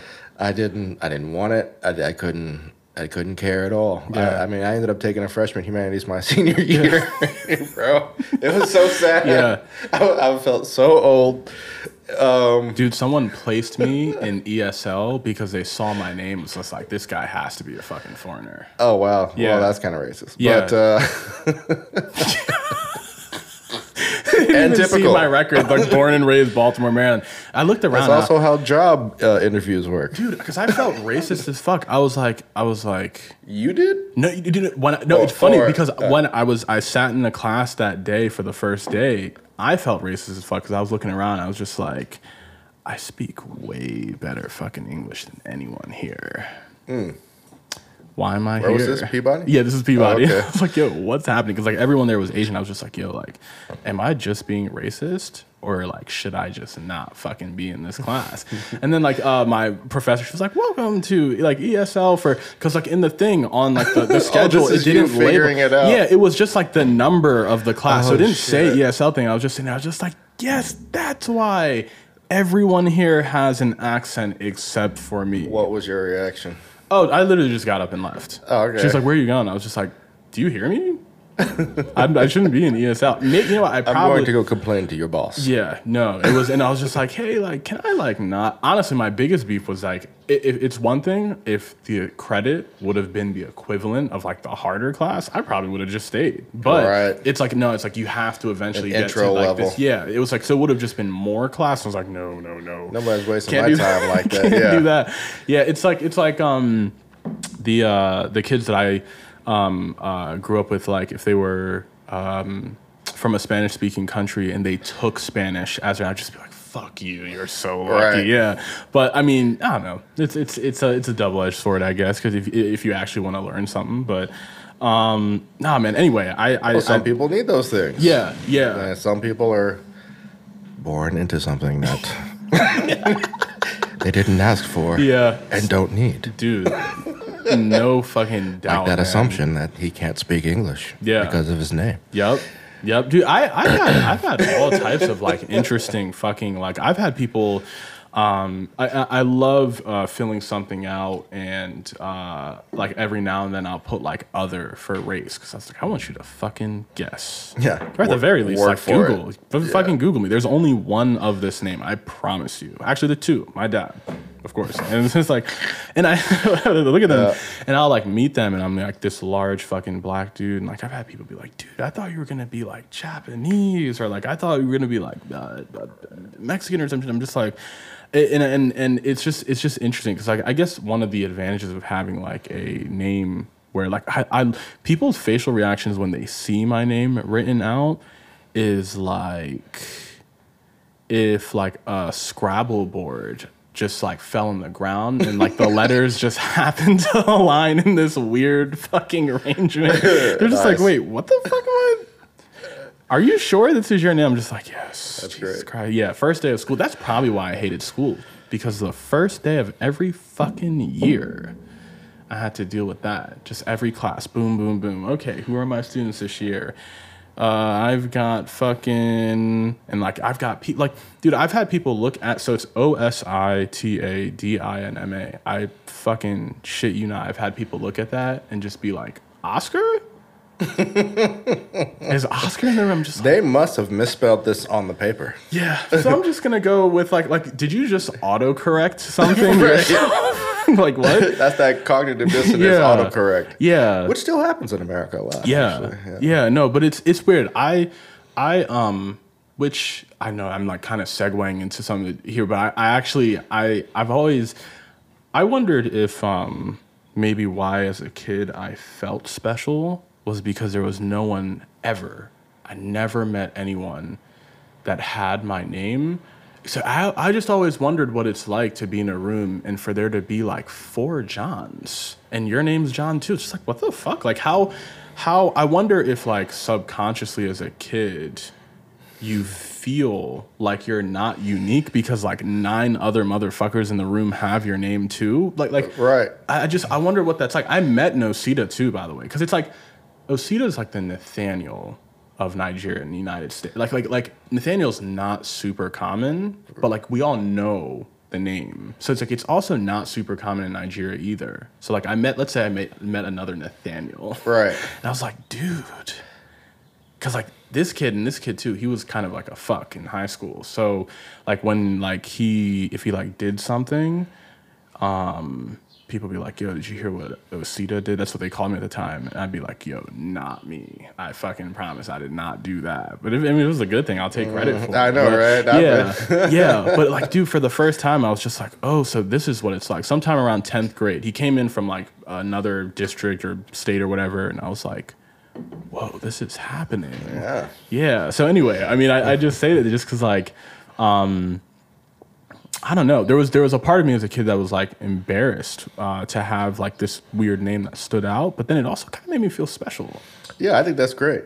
You know, I think no, I mean, I think it's because you know. Uh, okay, look, I I'm on some shit today because here's here's something that I thought about. I was like, man, you know, because you come, you can trace your name, you can trace your lineage, you can. I mean, most black folks, especially where I grew up, Right. Smith, Johnson, you know, Yeah. Descendants of Thomas Jefferson somehow. Yeah. Right. Yeah. And that whole slavery thing. Yeah. And I told you about the, the place in North Carolina and whatever. Right. So I mean, there that's already stripped out. I mean, for and that's a real problem with a lot of you know underprivileged and depending on which state and you know resources in inner city and whatever all you know all these buzzwords but you know it came from a, a lineage of actions and Yeah. and it's kind of weird that we just touched on this. I mean it's super cool you know to to be able to have a lineage right? Mm-hmm. I mean and and have that unique thing mm-hmm.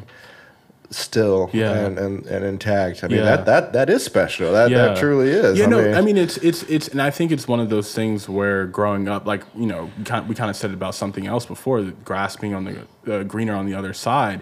It's like me growing up, like actual Black Americans, I was like, you guys are cool as fuck, like a good like like. Everyone's trying to be like y'all. Everyone's trying to rap like y'all, play this like y'all, do this Ain't like y'all. that a bitch Right, right. And I'm just like, yo, these are the coolest fucking people in the world. And here it comes me with like my fucking like drum and stick and like tribal fucking like leader village fucking you know whatever. And and it again, it's always a it's always this. Um, at least for me, I think gr- growing up as, as a kid, it was just like the grass be greener on the, the other side because there was like a um, there was also an element of like blackness that like I felt I did not have for a very long fucking time. Yeah. Like honestly, like well into my uh, I'm 24, so like probably until like 21, I was like, yeah, you're black, you're black enough, you're black enough because it was just always like. I don't know. Because in my head, I'm just like, man, black people are just so fucking cool. And like that. Yeah, and there there is a difference too, right? Yeah, there's there's yeah. American black, Right.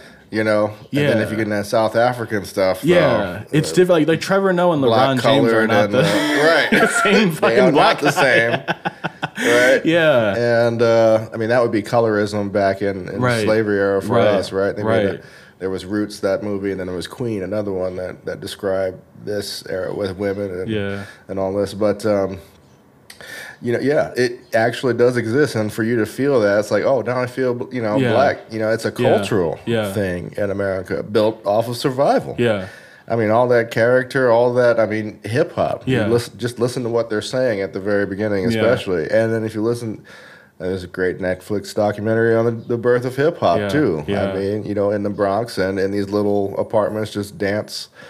You know, Yeah. uh, and it started very humble, just people in the worst places going through the worst things, making the best of their situation. Yeah. which is a high form of art Yeah.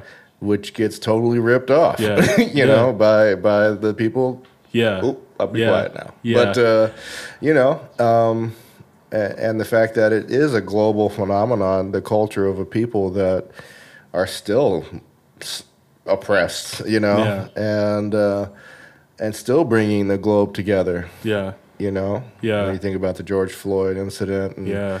and all of this. Not that that's a new phenomenon, but Right. now there's everyone watching it and starting to believe some of the words that Yeah. were spoken in the in the past by you know, uh, some of our greats that were assassinated, right? Yeah.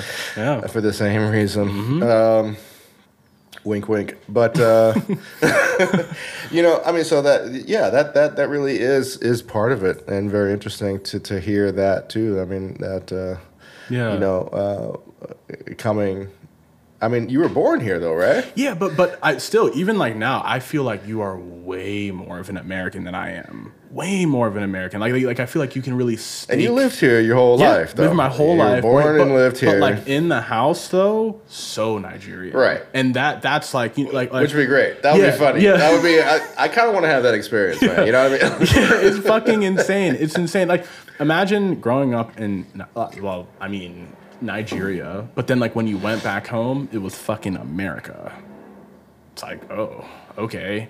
Like when I leave the house, it's like all these like fucking this and that, and then like when you go back in, it's like, yeah, man, like you got like I, don't- I don't even know, but but like the Yeah. equivalent would be like, okay, if we're making like Nigerian food in this house and like Tucker, my next door neighbor, has fucking Pop Tarts and shit. Right. It'd be like you in Nigeria, and like in your house, there's fucking McDonald's, and like to the left, there's like the rooster that like you walked to the bus stop with this morning to school. Like, you know what I mean? It's Yeah, like, yeah, right. yeah, so like it's that like it's like fuck, like it was this like dual-minded experience and where I, I just always uh, even beyond like blackness i just always questioned my like americanness which i then realized musically ended up being uh, an advantage because i think because of that i noticed like uh, people here uh, feel aligned to certain genres based off of their culture and race. I can't enjoy hip hop if I'm a white man that lives in the suburbs. It's, it's weird. Like I, I notice like people like artistically cut themselves off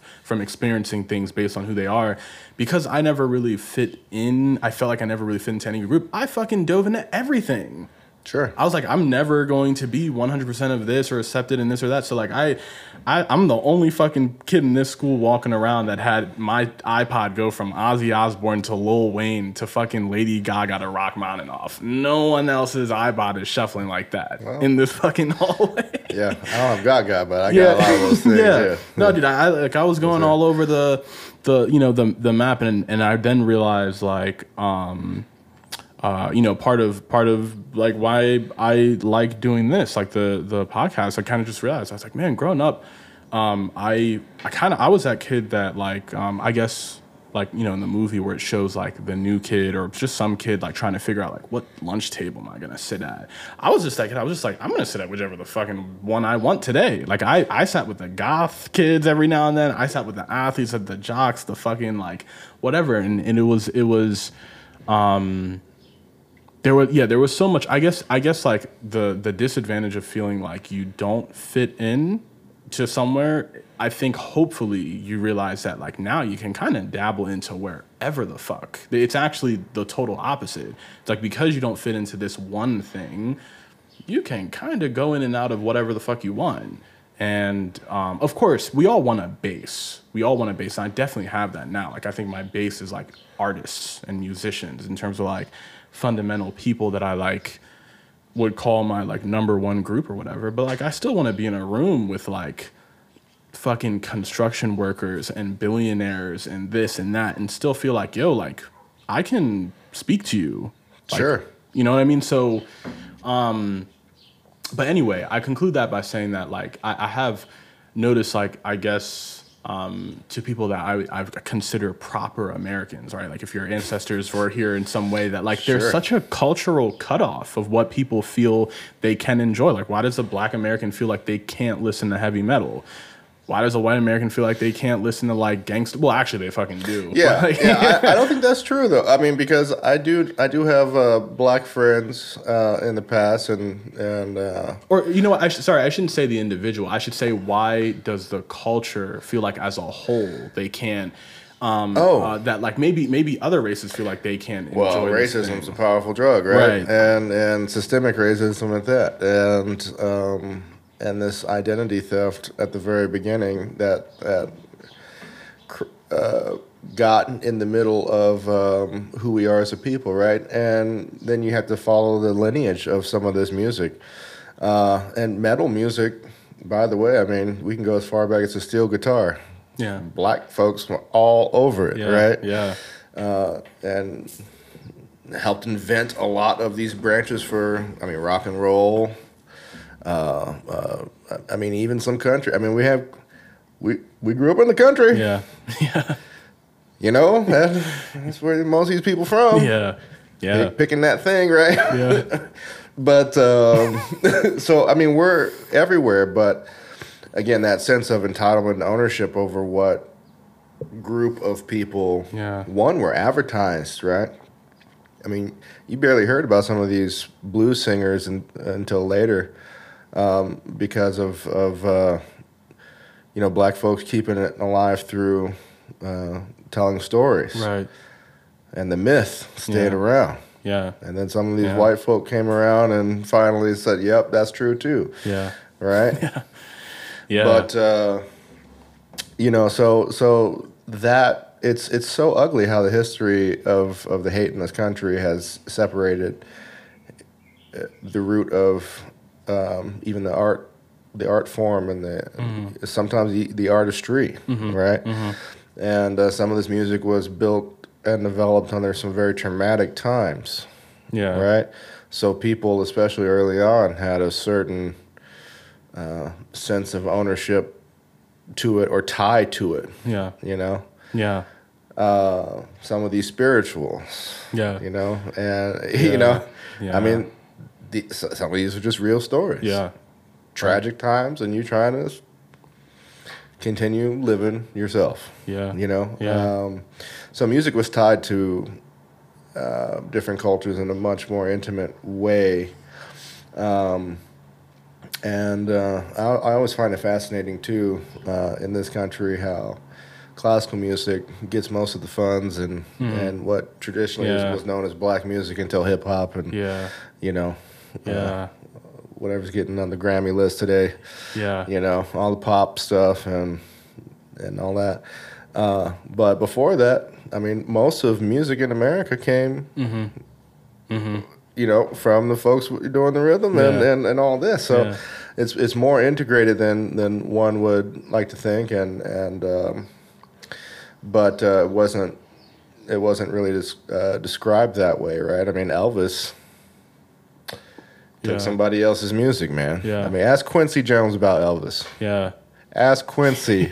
Quincy was there. Didn't Ro- I think uh, in Rolling Ask Stone Quincy. he didn't he mention he was I think he, I think he Oh, did he do something public he- about he, it? did Elvis and Ringo. He was like Ringo is like a fucking average ass drummer. Like there's Well, nothing everybody knows special about Ringo, though, yeah, but yeah. He, but he just God he said it in a way where like because it's Quincy saying it, he's just like yeah, dude, Ringo's like just whatever. They just picked some Yeah. white kid to just play drums for the fucking Beatles. Yeah. and then he like I think Elvis. I forget. God, I forget uh, what because Elvis is uh, before his day. Um, uh, at least as in, I guess would Quincy had been like a child, like a very young child when Elvis. Quincy was there. Yeah, he was. I mean, he knows Ray Charles. You're right. Yeah. Jesus Christ. Yeah. My timelines are all fucked up right You now. know, It's like, how old is Quincy? I mean, that's that money for you. man. yeah. yeah, dude. Eh, But no, I mean, he he um. Because Little Richard was around, right? And Right. Right. That- that's who we need to be looking at, right? Oh, man. Um. Little, I, Little Richard made a speech at uh, I think it was the Grammys back way back when. Yeah. And uh, talk about he he's he finally got recognized, Yeah, right? But yeah. before he didn't win any awards. Yeah. Yeah. You know, it was all these cats that ripped off his stuff. Yeah. I'm And- kind of vice versa. realizing that too. Like, like, um, so many, so many of those black artists too. Like, There's a lot more that we don't know about. yeah, and the ones that we do know about were eventually like totally shamed. Uh, uh in the, I mean, uh, in terms of, I mean. Whitney Houston in her last years was just like Oh, the butt of every fucking joke. Bobby Brown as well. Which wait, he's not dead though, but he's just like I mean, No, he's still here. yeah, but he, you know that He just was that, blamed for Whitney's death. Yeah, uh, little uh, uh, Richard in in that like you know I, I just remember like a bunch of skits about him. James Brown in his last years, all they really ever talked about was that because I, I think he like had had some time where he was like coked up or whatever. Um, yeah, like there's there, there's just no black. Uh, I mean, of course, Michael. Well, what they did to him, it, there there are like no black artists of that came out unscathed. yeah, Jesus Christ, man. Like like not a single one. Like I'm All right. Well, you can go down the list and talk about every single white artist like that too. I mean, the humans are humans, and they're going to go through. Artists can be damaged people, especially Mm-hmm. going through those really tough times. I mean, everybody you just talked about went through shit, but I, went but I through feel, hell but I in feel their like life. maybe right? it's spun in like this weird artsy way that like it's not like like like drug abuse is like not. No black person got the Kurt Cobain fucking branding right. that he got from like the Ex- drug use. You know what I mean? though. It, it, like Until like now, Snoop. Yeah, like no, no, but like really, like like, like but and, Yeah, and even like like um, God, and this is this one's more recent. I'm not sure if like if a black woman died the way Amy Winehouse did, I'm not sure it would just be like, man, gone too soon. She was a legend. I like, I don't know. I don't know, but there's this thing when like white artists die from drugs. There's like this. It makes them more legendary somehow. Black people die from drugs. It's just like goddamn. systemic thing. Yeah, Yeah, I mean, like- you're not gonna get rid of it, right? Yeah. I mean, everybody's taught through our societies that some things are more important than others, and and you know, in our society especially, uh, I'm, and we're learning about this now. Yeah. I mean, it's it's it's uh, you know, black folks are have been less than Yeah. uh, on on multiple capacities Yeah. and and you can break this down also men versus women and you know white versus versus whatever color you can break all this stuff down but you know it's also also at the end of the day as trivial as it could be once we Yeah. realize that we're all in the same Yeah. on the same floating blue dot Yeah, you no, know I, I and I, I love that you're that like you you kind of like brought it outwards because I, I I'm like focusing on like how it's specifically fucked up in the music world, but it's fucked up there because it's just fucked up everywhere. Yeah, and and more fucked up in America because I mean, music is not not really subsidized. If you go Mm. to any of the European nations, especially, music is subsidized. Mm-hmm. Yeah. They're Yeah. not tripping. Yeah. They're, I mean, they're they're going to be funded by the government. They're not thinking less a bit- to bring this full circle to an earlier topic. They're not going to be thinking, questioning their artistry. Are they not good enough? I even went through that myself. I went from playing eight shows a week, right, working seven days a week. I taught on my one free day off. Yeah. You know, had a lot of my time booked up to zero work Yeah. immediately Yeah. because of COVID, uh, all happening on the same day, which triggered a great depression in my life. But yeah. um, and uh, got me thinking about how just how vulnerable one really is. I mean, you could be. You know, I'm not saying I was at the top of my game or whatever, but you could be at the top of your game, what you think your game is at that time, and be feeling good, and then everything just stop. Yeah. And um, once you hit that wall, it's like, oh, now your thoughts catch up. Boop. Yeah. Right. Yeah. and uh, you violently catch up, and, uh, and then you start to think about all those things that you didn't. Yeah. They, I guess you're taking for granted. I don't know. I. Once you're in that habit, you know. Now I'm just kind of thinking of in retrospect. Um, once you're in that habit, and you're just doing the thing, Yeah. and you're living your Yeah. dream, right? You're absolutely right. I mean, the faster you were going before the pandemic, I mean, the harder the crash was, man. I mean, I I, I know, especially artists that were. Uh, I'm going to Chile on Tuesday, and then I gotta like really quickly go to Tokyo, and then come back to Chile, and then now I get to go back to my base in like Michigan. It's like, and then like for all that, and of course there's a grind to that, but like for for it to stop like like the, that's the thing about habits whether or not you're doing something that you want to do or not if it's a habit when you stop it there's going to be like a recalibration that your mind and body Right, has to true. have and um, you know that's why like prisoners when they're like time their term is up they're not like running out of the fucking thing like gleefully skipping they're like fuck it's been a long time there's fucking iphones now What do I do now? you know what I mean? Like, like, yeah, like, like, what? To like, someone was like, like, like, you know, it's like, like people taking, dude, there's people that were released today that like are gonna take their first selfie ever. You know what I mean? Like, it's like, like whatever. Right. so like whatever, like, um, habits are strong as fuck. You're absolutely right. I.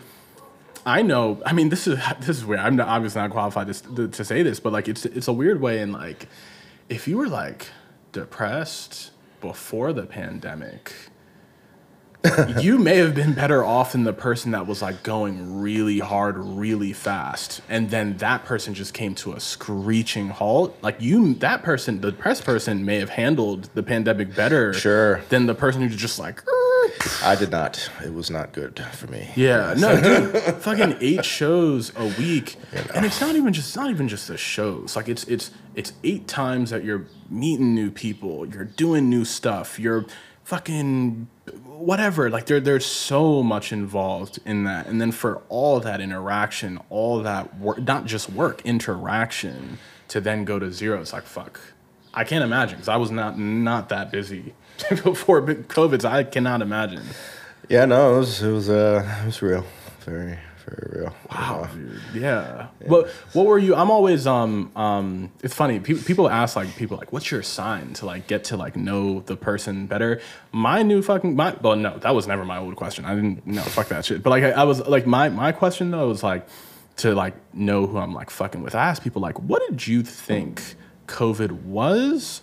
And how long did you think it was gonna last? Because like I'll, I'll meet people who like who genuinely thought it was gonna be two weeks, and I'll meet people who are like, "Nah, dude. Like, of course it wasn't gonna be two weeks." So, where were you at? Oh, mm.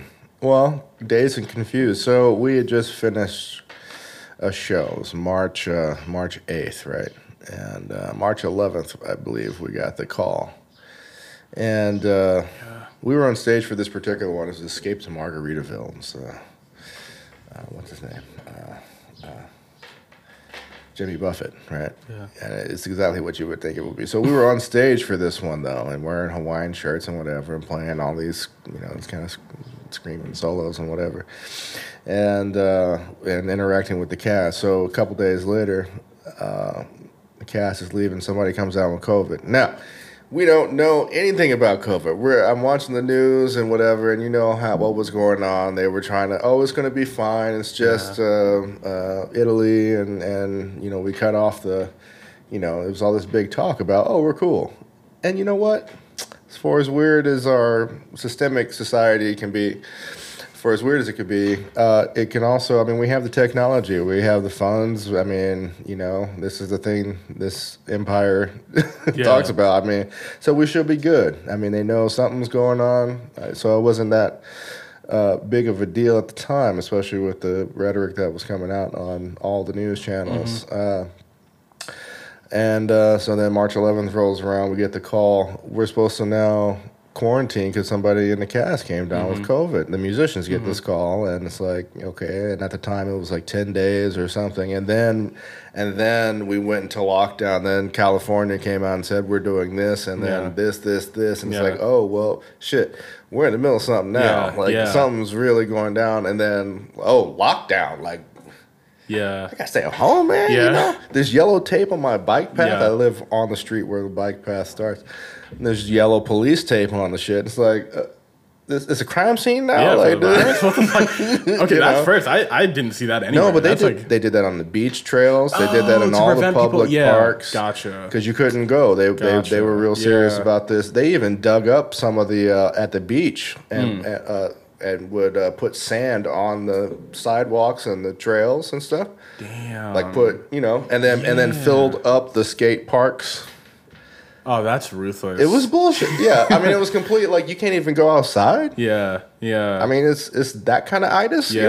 like, dude when it when it when it first You know? um uh, god i'm sure if there's because i'm sure there's like certain episodes where like people are like oh i like those topics so i'm gonna like listen to those and like for any if there's anyone that's like actually listen to all of them i know you are tired as fuck of me telling like my covid like realization story Oh.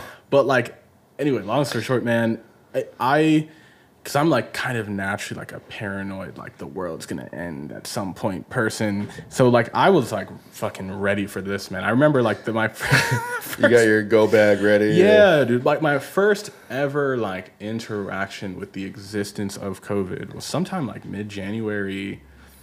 Um, was just seeing like one of the doctors in China just like trying to express how serious it was, and I was like, okay, because either this is a real video or this is like a really great marketing thing for like a trailer for like a scary movie about to come out. Because like you don't know, I mean, you can't take what you're seeing on the internet for face value. Like no context. Here's this video of someone that looks like a doctor. I can't verify that they are. right. You know what I mean? And- all sorts of kind of Yeah. information Yeah. also there's containment protocol Yeah, but but there was, there was. I was like, either this person is like the next fucking Al Pacino, or because like the actual the actual concern and fear in this doctor's face, I was like. This is really, really good. Either this person is an amazing actor, or like we have a problem on our hands. So then, like, I saw a video uh, weeks passed by. I was like, well, whatever. Like, it sounds like there's a problem in, in China or whatever. And then, like, like uh, of course, like all great ideas uh, start. I go on Reddit and um, I just I'm surfing through Reddit, and because everyone, I don't know, people always find out shit there a little bit earlier before other people, and um, no, it, I just realized like, okay, this the story is like not going away. There's like truth to what this doctor's saying. There's things locking up in China. There were satellites that were showing like thousands of people that usually would go in these factories and start working. The satellites showed that like no one walked into these factories in the past couple weeks. This got to be serious. Then I put two and two together and I was like, well, a virus that can affect infect one human can infect all humans. So what is it? What's stopping it from like? eh, But then then we get to late February, and like what was that movie in the '90s? Outbreak. Yeah, I think so. Yeah, yeah, dude. So you know, it, it, so it's still a thing. Like, it, I You was gotta like, like, catch the little monkey. Man. yeah, dude. I- I'm like, I go like, okay, whatever. I'm still not like totally, totally convinced. I ignore it for another couple weeks. Get to late February, and I randomly come across a headline, and this was like, it was weird because it was a true story, but like this was not ABC or NBC. This was like some no-name fucking newspaper that was like reporting that earlier that day the Olympics committee, Tokyo Olympics committee met and concluded they would probably not be doing the the 2020 Olympics. Right. And and, and I'm like, wait. No major network is reporting this. It's true and they're canceling something that's happening four or five months from now, oh nah, this is real. This Right. is real. Because you're not just canceling something that's billions of dollars and time invested on a whim. No doubt. You know what I mean? So Well, that was Tokyo, though, right? yeah, but then going into right, right, exactly. But but then I was like, then going into it, March 11th. That's when like everyone knew, unless like you were Jared Leto, who apparently was at a two week uh, vacation where there were no electronics. So when he came back, the world was locked down. Basically shut down. Yeah, people trying to get back and stuck in different countries for a second, and yeah. you know, yeah, there was a little bit of that. Um, Oh, and I'm, just to just to conclude this, like my last thing was that even if you didn't, even all that bullshit that like where there were clues that like this was going to be a fucked up thing, I think for me like like it's weird. I feel like there should be a term or something for this where it's like the law of like seriousness or something in that like what could be so serious that the whole world has to lock down but they only have to lock down for 10 days that was the thing for me where it's just like nah like that breaks the law of like if it is serious enough for the whole world to lock down it Of can't logic be- and reason? it just can't be a fucking there's no way that the problem could be a 10 day problem because it's like well an asteroid impact that's like a it's like a two minute event like so it, it- we're not it's not like we're you know so it's like what what how how could this thing be so dangerous that the whole world needs to lock down but it's only 10 days so i was like immediately march 11th i was like nah this is year minimum yeah, you know, I, I uh, after the shock of it all, right? Um, I thought I, I was optimistic. I thought it was going to be about six months. Again, containment protocol, first world country, all this Yeah. garbage, right? That everybody keeps spouting that doesn't turn out to be true. Yeah. Right. Um, so no, yeah, it was, uh, and- at that time too, you couldn't believe anything that was on the news, and of course, and everybody's just trying to figure it out and whatever. And then being a SoCal, I mean, I was still in shock, man. But I, I thought it was going to be six months, and then um, uh, a few months later, I think it was three. We were supposed to check back. This was uh, about July, Mm-hmm. right? Mm-hmm. So the whole time, I'm just like, I'm trying to get back to what I was doing mm-hmm. a few minutes ago. You know, uh, that was nice. Yeah. Can we?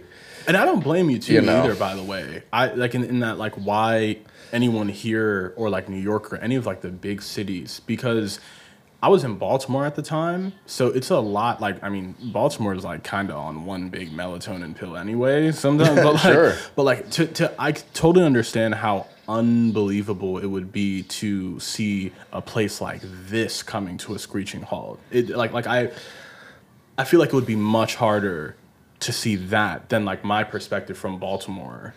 Well, you know, uh, the thing about it, especially coming from the freelance thing, um, we were the first ones to go, right? This didn't affect everybody the same. I mean, there were essential people, non-essential people. Yeah.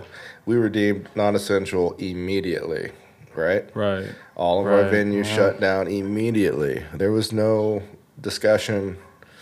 There was no Yeah. whatever, right? Yeah. All public venues, right? Yeah. Totally random too. And uh, I mean, everybody was figuring out there was no rhyme or reason to some things. Mm-hmm. And even as we're still coming back, there isn't much rhyme or reason Yeah. to a lot of things. They never shut down public transit. yeah. And they just mandated masks again. yeah, we're going back into it, which scares the holy shit out of me because I have not been back to that venue that I was talking about, playing eight shows week since March 11th or 8th, rather. We talked about basically everything that there is to talk about on planet Earth. You know, Except music. No, yeah, honestly, applaud to us to going like two hours and not bringing up COVID till then. It's fucking rare in a Sure. conversation these days. Oh, yeah, yeah. yeah, Yeah. yeah. Because there's just like other shit. There's it's hard to remember there's other shit other than COVID. Yeah. But anyway, man. More importantly, man, you you brought this. Oh, this looks so. Can I touch it? Yeah, well, of course. I- I pristine mean, music to people. This is all for you to get a Yeah. a glimpse of uh, you know what kind of stuff I put out for the compositions and yeah. uh, you know just to share a little bit of a story of of how it got into that. So I have my Yeah. uh, you know a small publishing company uh, called TrumpetSmith Publishing that uh, is a little boutique company puts out my composition works and. Used to even put out uh, arrangements for uh, like a small ensemble, depending on uh, what the job was. But uh, now it, it uh, I primarily focus on chamber music, brass chamber music, and um, you know just stuff that's cool. Um, that I think is cool, and also that will push the boundaries of what our instruments are supposed to. That's an air quotes supposed to do. Uh, so, like for instance, this this Titan's Call here, uh, Stomvi Instruments, which I'm an uh, artist for, uh, asked me to write it for their new four valve line of instruments. Oh shit. And uh, so this was a commission, and they uh, uh, got uh, Pacho Flores, one of the greatest soloists in the world, to come in and record too. And, and this was uh, the instruments are called Titan, Titan trumpets, right? So this was just a call to bring that in. But um, you know, it's, uh, this thing got me interested in writing for trumpet ensembles. That's what you see with this. This hasn't been done yet, uh, Yeah. but it, it will with some very special people. Yeah, the Tchaikovsky. Sixth last movement, and this is all the notes that he wrote Ah, in this piece. Wow. So I'm not skimping on the create, uh, you know, the arrangement and, and trying to change it to match what our instruments do. Yeah. It's usually for, the, I, I want to expand what our instruments do to get to the music, right? Yeah. And so the last thing, and this is one of the videos that I sent you, was this Maurice, uh, Maurice Ravel uh, for nine trumpets. Um, Mm. Right, and uh, I got a bunch of studio guys here.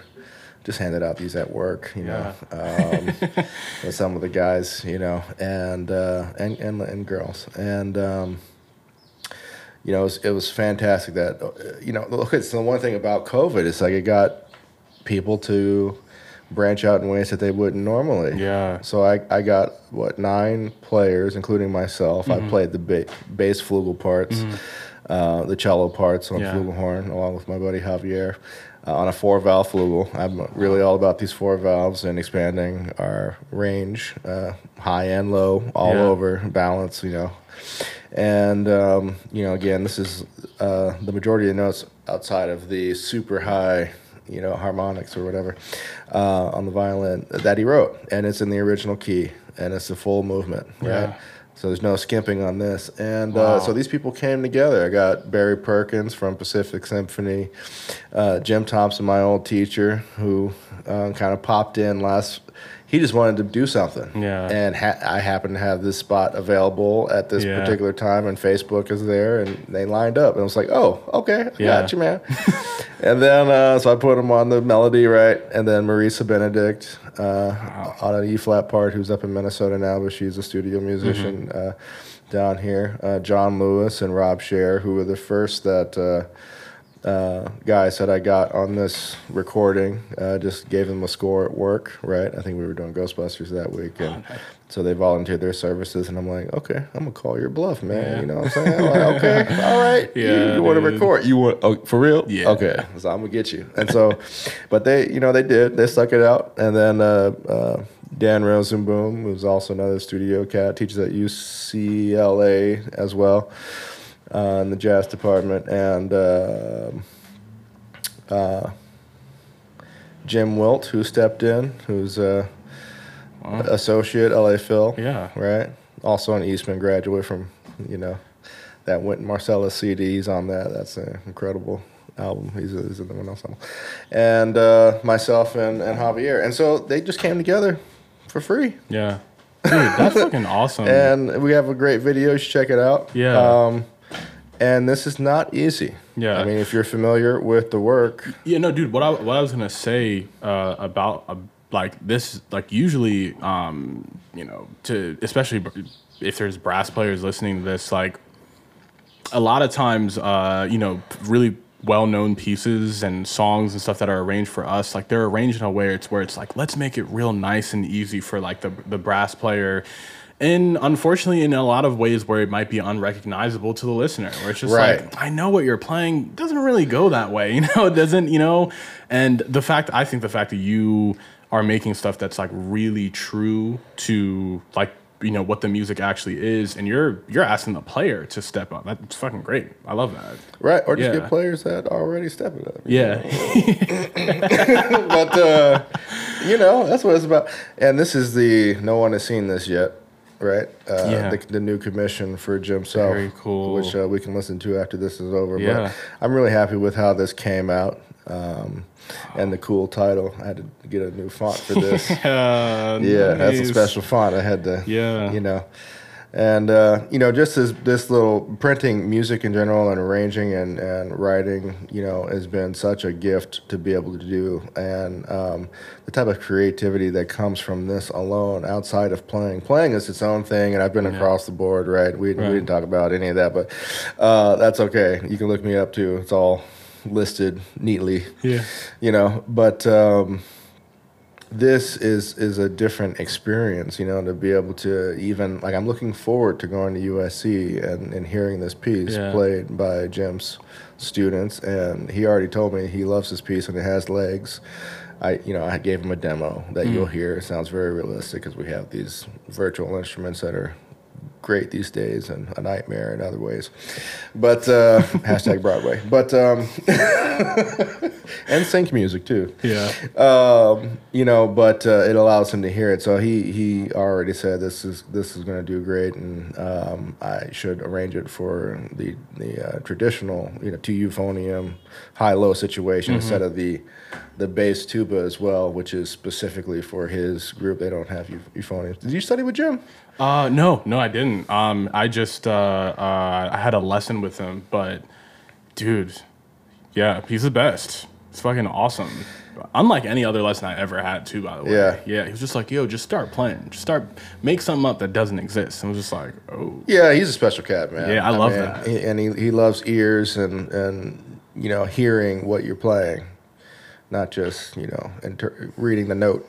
yeah, You know, Yeah, man. A, B, and you know, but um, and uh, you know, matter of fact, I don't even know if he knew I played trumpet before when we got in touch. Uh, that's hilarious." it was like three different groups at USC Yeah, played wow. uh, this piece, and uh, it's called Episode Two uh, for brass quintet, and it's it's epic, man. Yeah. You know, uh, I mean, it's some good stuff in there. You yeah, know what I mean? yeah, and uh, it, it did well. And and these students, so two, I, it's either two of the groups were his or two of them were Tom's. It's like between Tom Hooten and him uh, coaching these groups. But anyway, he heard the piece and then uh, invited me to his house to hear it uh, in in a recital because you know he likes Yeah. to present music. He does a lot of stuff for the community, and it's really Dude, great. Jen could invite me to his fucking house to fucking like, I don't even know, like walk the fucking dog, dude. His house is amazing. Oh, yeah. it's a fucking great place With the great room up Yeah, top, the studio, yeah, yeah. or It's like a beautiful place. Not huh? even just like like that, like the house itself is awesome, but like oh, the nature around with it too. Oh like, yeah, okay,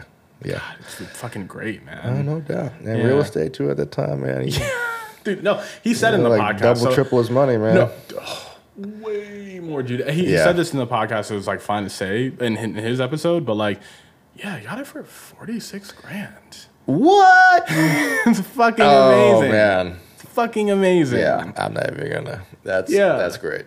dude, you can't even get a fucking uh, like.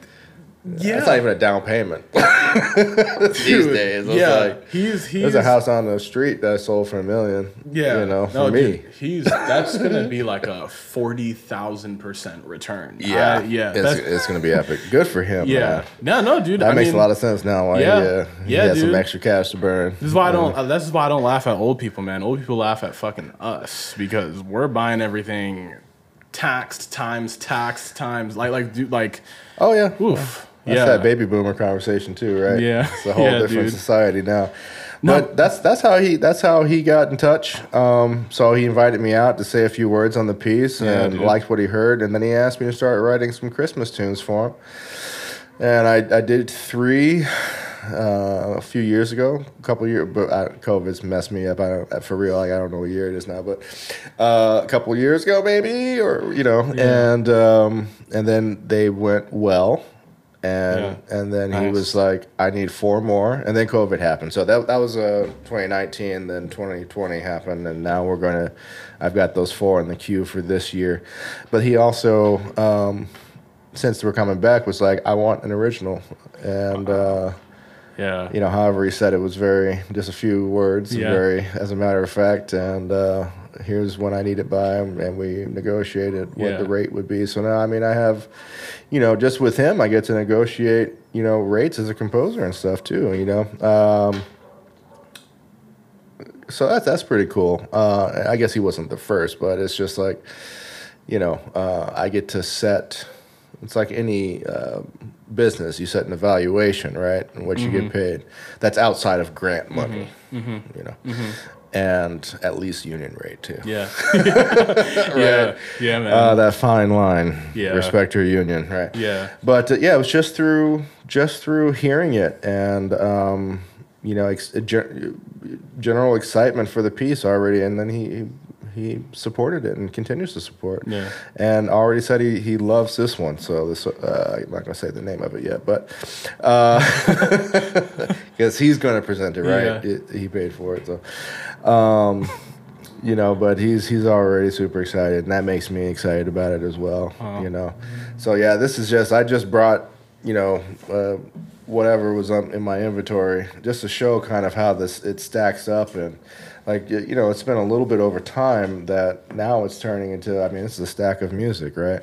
And uh, we're just getting started. Just uh, Oh yeah, man. you know so it's it's been really great um, and just you know quickly you know that that's been the whole nature of i think my career too uh, has been about self-defining and not you know uh, this is where all that stuff we talked about Yeah. comes in handy right Yeah. because it gives a true context to the type of things that, that we do you know and this this music is taken off on its own because of its own merit and the context within the pages Wow. right Yeah. and the yeah. the intent of, of which it was created, and um, and so that's the spirit I believe in, in in that, and the music continues, and then folks like Jim find value in it. Not just Jim, the kids before him, and, and these things link together, and. Um, same thing with playing the trumpet. You know, it's not you're not a jazz player, you're not an orchestral player. I was classically trained and went to conservatory and whatever, and, Yeah. and uh, You play the horn. play the horn. You Yeah. know, played on all types of TV shows, and including like Dancing with the Stars. Subbed Yeah. over there for four seasons, Yeah. and played in all all the orchestras in town in Los Yeah. Angeles and Santa Barbara, San Yeah. Diego, and Tucson. You know, surrounding areas and whatever, and. Um, you know, do studio work, film, move, uh, uh, streaming now Yeah. yeah, man. you know, new media, however, you Yeah. know, whatever you want to call it. So, so and and and now the primary thing uh, being the musical. So you can really define what it is that you want to do as long as you uh, get to the heart of why you're doing it and be disciplined about how you're doing it. Yeah. Um, and the rest is just be cool, show up early, and nail your part every time Yeah. you know, 'cause we don't we don't get to that second chance over here. We may get a second take, we don't get a second chance. Yeah. So oh fuck! Now I know what I want to be when I grow up. Um, dude, this is all amazing. Like, like you're you're you're doing, you know, like you're you're you're writing kick-ass music. Obviously, you're a fucking beast of a player. You have to be. And and I mean, it, it's yeah. This is this is all great. And to people listening to, like, I, I'm I'm gonna post. Uh, uh, links and stuff like that, like where you can check out the music, uh, where you can get parts. Because you know that's why I asked you like earlier. I was like, "Can I touch it?" Because it just looks so fucking pristine and nice. And That is fresh off the press. Yeah, though. no, I can- That is a brand new part you're like, touching. "Shit, can I touch this? I was actually going to send this particular Yeah. copy to Carol Jantsch, uh, Wow. Who uh, I just did a podcast for her uh, last week. Nice. She's an old classmate at Yeah. Interlochen, actually, Interlochen Yeah. Arts Academy. We, Yeah. we were there together, so it was nice to reconnect with her. Yeah. And I'm working on on uh, getting her on the um, uh, podcast. I've always wanted to just Oh, like well, I'm sure. I'm sure it'll be easy. Yeah, yeah. You can send her a text right now from here if you want, but dude. Fuck yeah. I yo, it's I'll this, send her a picture. It's fine. We'll do it. dude. This is this is weird because like. I guess like we're not really celebrities, but she she was like I in my head she was like a celebrity for like a while, like like for the rest, After winning the job, No, dude, for the rest At of 21? Yeah, no, like Yeah. like after that, like because it's it's hard to not sound creepy like a stalker. When I said she was the fucking background to my iPhone, like for like That's- that's not creepy, for like though. two That's years. inspirational. No, but because it's weird because like we all actually like know each other, so there's not the, it's not like in other like things where it's like oh Leonardo DiCaprio, like you're all the way up here and I'm here, like we're all like very Right. even if you know one is like much better than the other, whatever. But so like, I was like, but like, it's like, yo, this kid, she has like that story. Like she immediately after getting out of school, she like gets the big job. It's like, yo, like chick is amazing. Like what the fuck? Um. Anyway, shout out to Carol. Yeah, shout out for sure. I yeah. mean, she's always been great, you know, and, and fantastic at what she does, and sound sounded great, and uh, it was really nice to reconnect. And uh, I think I got put on the hook to write a sonata for her. So yeah. Oh, dude. yeah, Yeah. so that's coming up Yeah. too. That's going to be super real Yeah. because you know. All right, so I don't know how much of this Yeah. I'm supposed to talk about, but if I don't know, I'll ask her. We can edit some of this out, maybe. But Yeah. Wynton Marsalis wrote her is writing her a piece that they're going Nice. to uh, Wow. premiere in Philadelphia Yeah. Yeah. Coming up sometime soon. you know. yeah. oh yeah. I think I think she was talking about this like on social media. Um, Oh, good. Well, maybe it's a, maybe it's another thing she's doing with I women, mean, but she no, she no, was, it's the, it would be this. Okay, yeah, no, I, I knew about that. Um, Okay, great, Uh, on yeah, so hopefully it's this thing. Maybe they maybe they were. I mean, I think they announced it, you know, before COVID or something, and then everything got pushed back, and Mm-hmm. uh, I'm, I'm not sure what the state of it. But after this recent talk, it's like, yeah, that we're gonna do it. You know, the funding has already happened, and Yeah. he's writing it, and we've been in contact. I'm like, damn, you're, Yeah. texting Wynton, man. Yeah, I mean, dude. tell him I say what's up. well, ha, dude, You know? have fun writing that for her because like literally you can write just knowing like whatever the fuck you write, she can play. yeah, but like Okay, I mean that's true, right? Um, but you know, it's more about what she likes to play and what she wants to play. I like that. I really res- wow. you know, Yeah, that's cool. just because you can doesn't mean you should. Yeah, I mean, you know, Well, see, that's cool though because because you're a player, you're you're sensitive. Like you know, both as a composer and a player, like what each other might be looking for in a situation like this. So that that's cool because maybe like someone who's just a composer like really does not give a fuck. It's like you either play this or not. Like oh my goodness, I have been in that situation where the composer actually does not Yeah. give a fuck about anything or you. yeah, yeah. Oh yeah, You know? just just go up there, man. Just do that. Just do that thing. Oh man, I, I have played some ridiculous shit in my life. I also play have played new music and Yeah. played, uh, the Green Umbrella series Yeah. and my my name concerts and all this stuff, right? yeah. And uh, oh, with a lot of patience and. Um, Okay, I got I got to throw a little bit of shade. There, there's this one thing, man.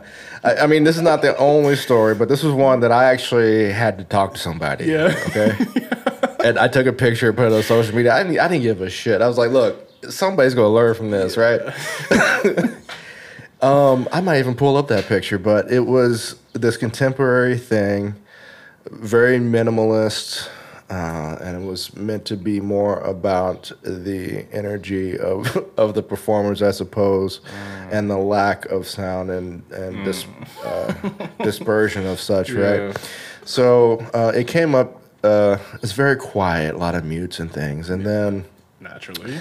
and uh, and it's a chamber music thing, right? So string quartet and maybe two brass, three brass, and um, a xylophone, you know, percussion, small finger percussion things, and a lot of rustling, Oh, uh, rustling of papers, like uh, as written notation, and you know, very, yeah, exactly, the harmonics that are sustained and pianissimo but high, and then the trumpet comes in on the top line, B flat or written C. I was playing a C trumpet anyway, and uh, for 62 measures, I believe it was. Mm, and I'm sure there's a reason behind that 62, some deep meaning.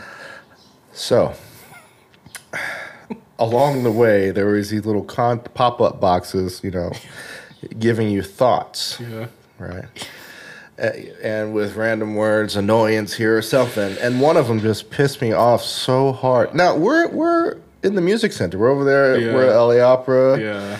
Uh, you know, or Dorothy Chandler Yeah. Pavilion, right? Eh, This is a real time Yeah. gig, right? Yeah. Yeah. So you can't just like fuck off, but you're also like, what the fuck is Yeah. this, man? Like, and you're also, I mean, I, I, I was thinking about it from a practical sense. We're reading these things for new composer, new music, and and getting stuff commissioned. But now this is a safety issue. You want me to at you know, quarter note equals 62 or whatever, plays 60 bars of uh, tied together. I'm going to find this picture, bro.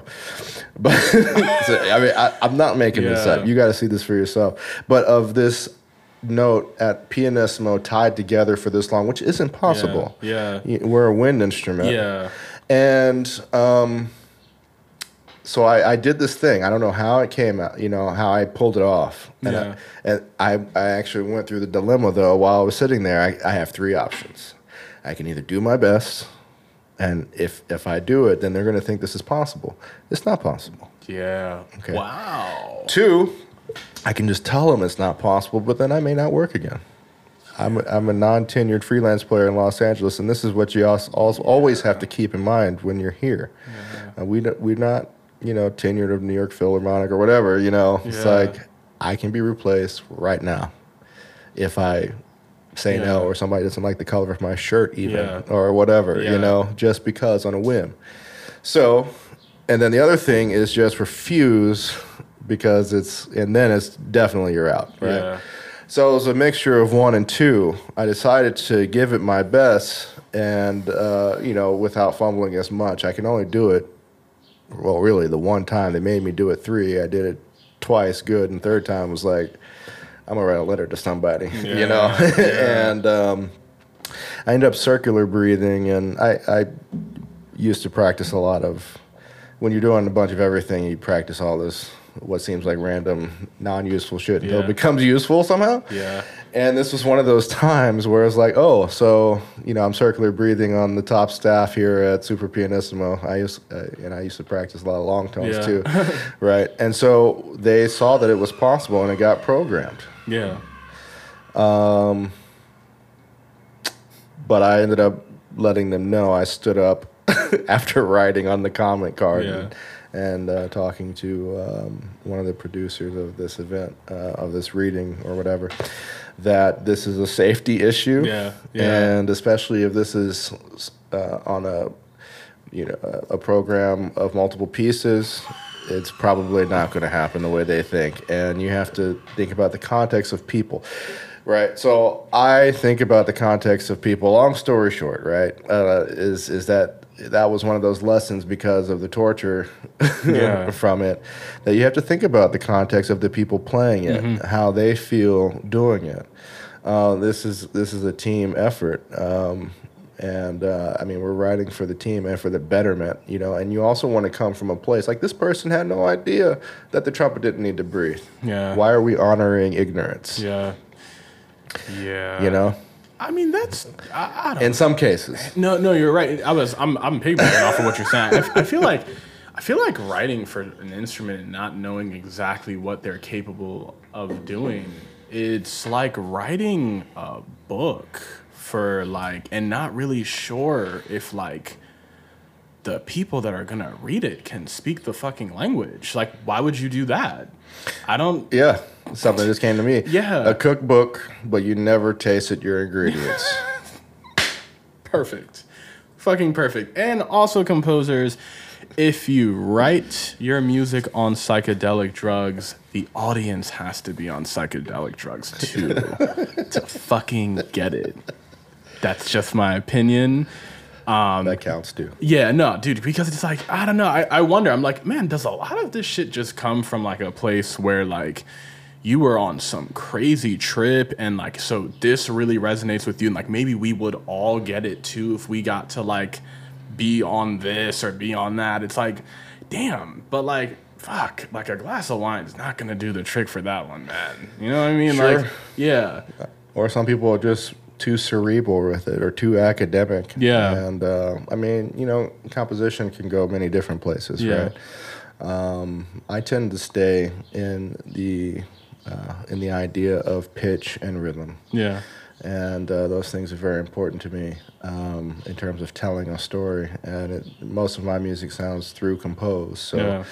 um, it's not broken up or too angular or, or unapproachable by Mm-hmm. people that would play it, and, or even the listener. Like you can leave and hum the tune, uh, uh, and um, you know, and I, I find a lot of uh, comfort in that these Yeah. days. You know, Yeah, no, and I, dude, I, I love that because I, for some reason I feel like it's like hard for at least some composers I I know to admit that like there is a part of you that has to write for people. Um, I know it's like really cool to be like, man, like whatever the fuck I come up with, you're just gonna have to like eat it or whatever. But it's like, it, it's incredibly pretentious and very. Pre- First of all, no other industry in the world can you serve a product and tell a person to fucking deal with it. right? There's literally nothing else in the world like that, except for like the government. but it's like, yo, like I'm not gonna like for tax season. yeah, dude. Exactly right. Like, I'm not gonna make terrible fucking shoes or terrible shirt and be like, yo, fucking wear it. And like Right. expect people to buy, expect people to enjoy it. It's like so I, I love that like because I'm sure you know maybe it's a small percentage or whatever there, to the degree, but it's like yo like yeah make what's inside your heart, make whatever, but like it in a technical sense it is a product. It is something you are serving Right. to others. So there's a yeah It's got to be good. I mean, and Yes. you know that's the thing, and and that's the same thing with a, a freelance player, Yeah. musician. You gotta do all the right stuff. yeah. Well, you're not going to get the call back, right? Yeah. And Yeah. and that happens every day. Yeah. And I, I would say the same thing about music. You know, I think music has a longevity because it's good. Yeah. You know, and the the stuff that's not is because it got funded in a very privileged way. Boom.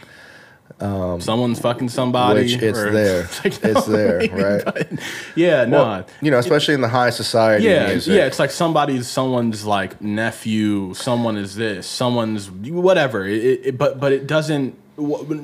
It might have gotten you there, but in terms of the art that lasts, you're absolutely right. It can't be sustained by like some political thing. Like it's got to be real. People actually have to like. In, in our era, it's very clear. It's not just like records sitting in a shelf somewhere collecting dust. Like someone streams something. Someone that you know, someone is listening to your shit Right. right now. Right. You know, so it's like in our era, it's even way more obvious if people really like your content or not. Uh, you Right. know, so um, you can buy 50 million albums and never play it. Can't do that in the streaming world. Like, so the people are gonna tell you the fucking truth, like they're even listening or not. Right. Um. Anyway, man, dude, you're fucking awesome. You're you're you're you're credible musician, credible person. Like I've known you for what two and a half hours. I can. I guess can- so, yeah. What a, time is it? No, there's a there's a vibe. There's a vibe where you can just you can just tell that the person you're you know you're speaking to is just like. I like that. I like the the balance that you have of like taking it easy, but also taking what you do very fucking seriously. Love it. It's great. I like it. It's like your energy. It's it's a it's a balance right there. Yeah. You know. Yeah. And uh, I hope to bring that back to concert season Yes, sir. too. you know, yeah, and you will, band. dude. You will, man. Yeah, man. Um, yeah. So, to people listening, man, this is Aaron Smith, the trumpet wonder, composition fucking commander. I just I wanted to find something that like also had a C, you know. So Love it. Anyway, guys, thank you for tolerating me. Thank you, Aaron, as well, for tolerating. Pleasure to be here. Thanks for having me. Uh, yeah, this is a song called Life, and we are done. Peace. Thanks.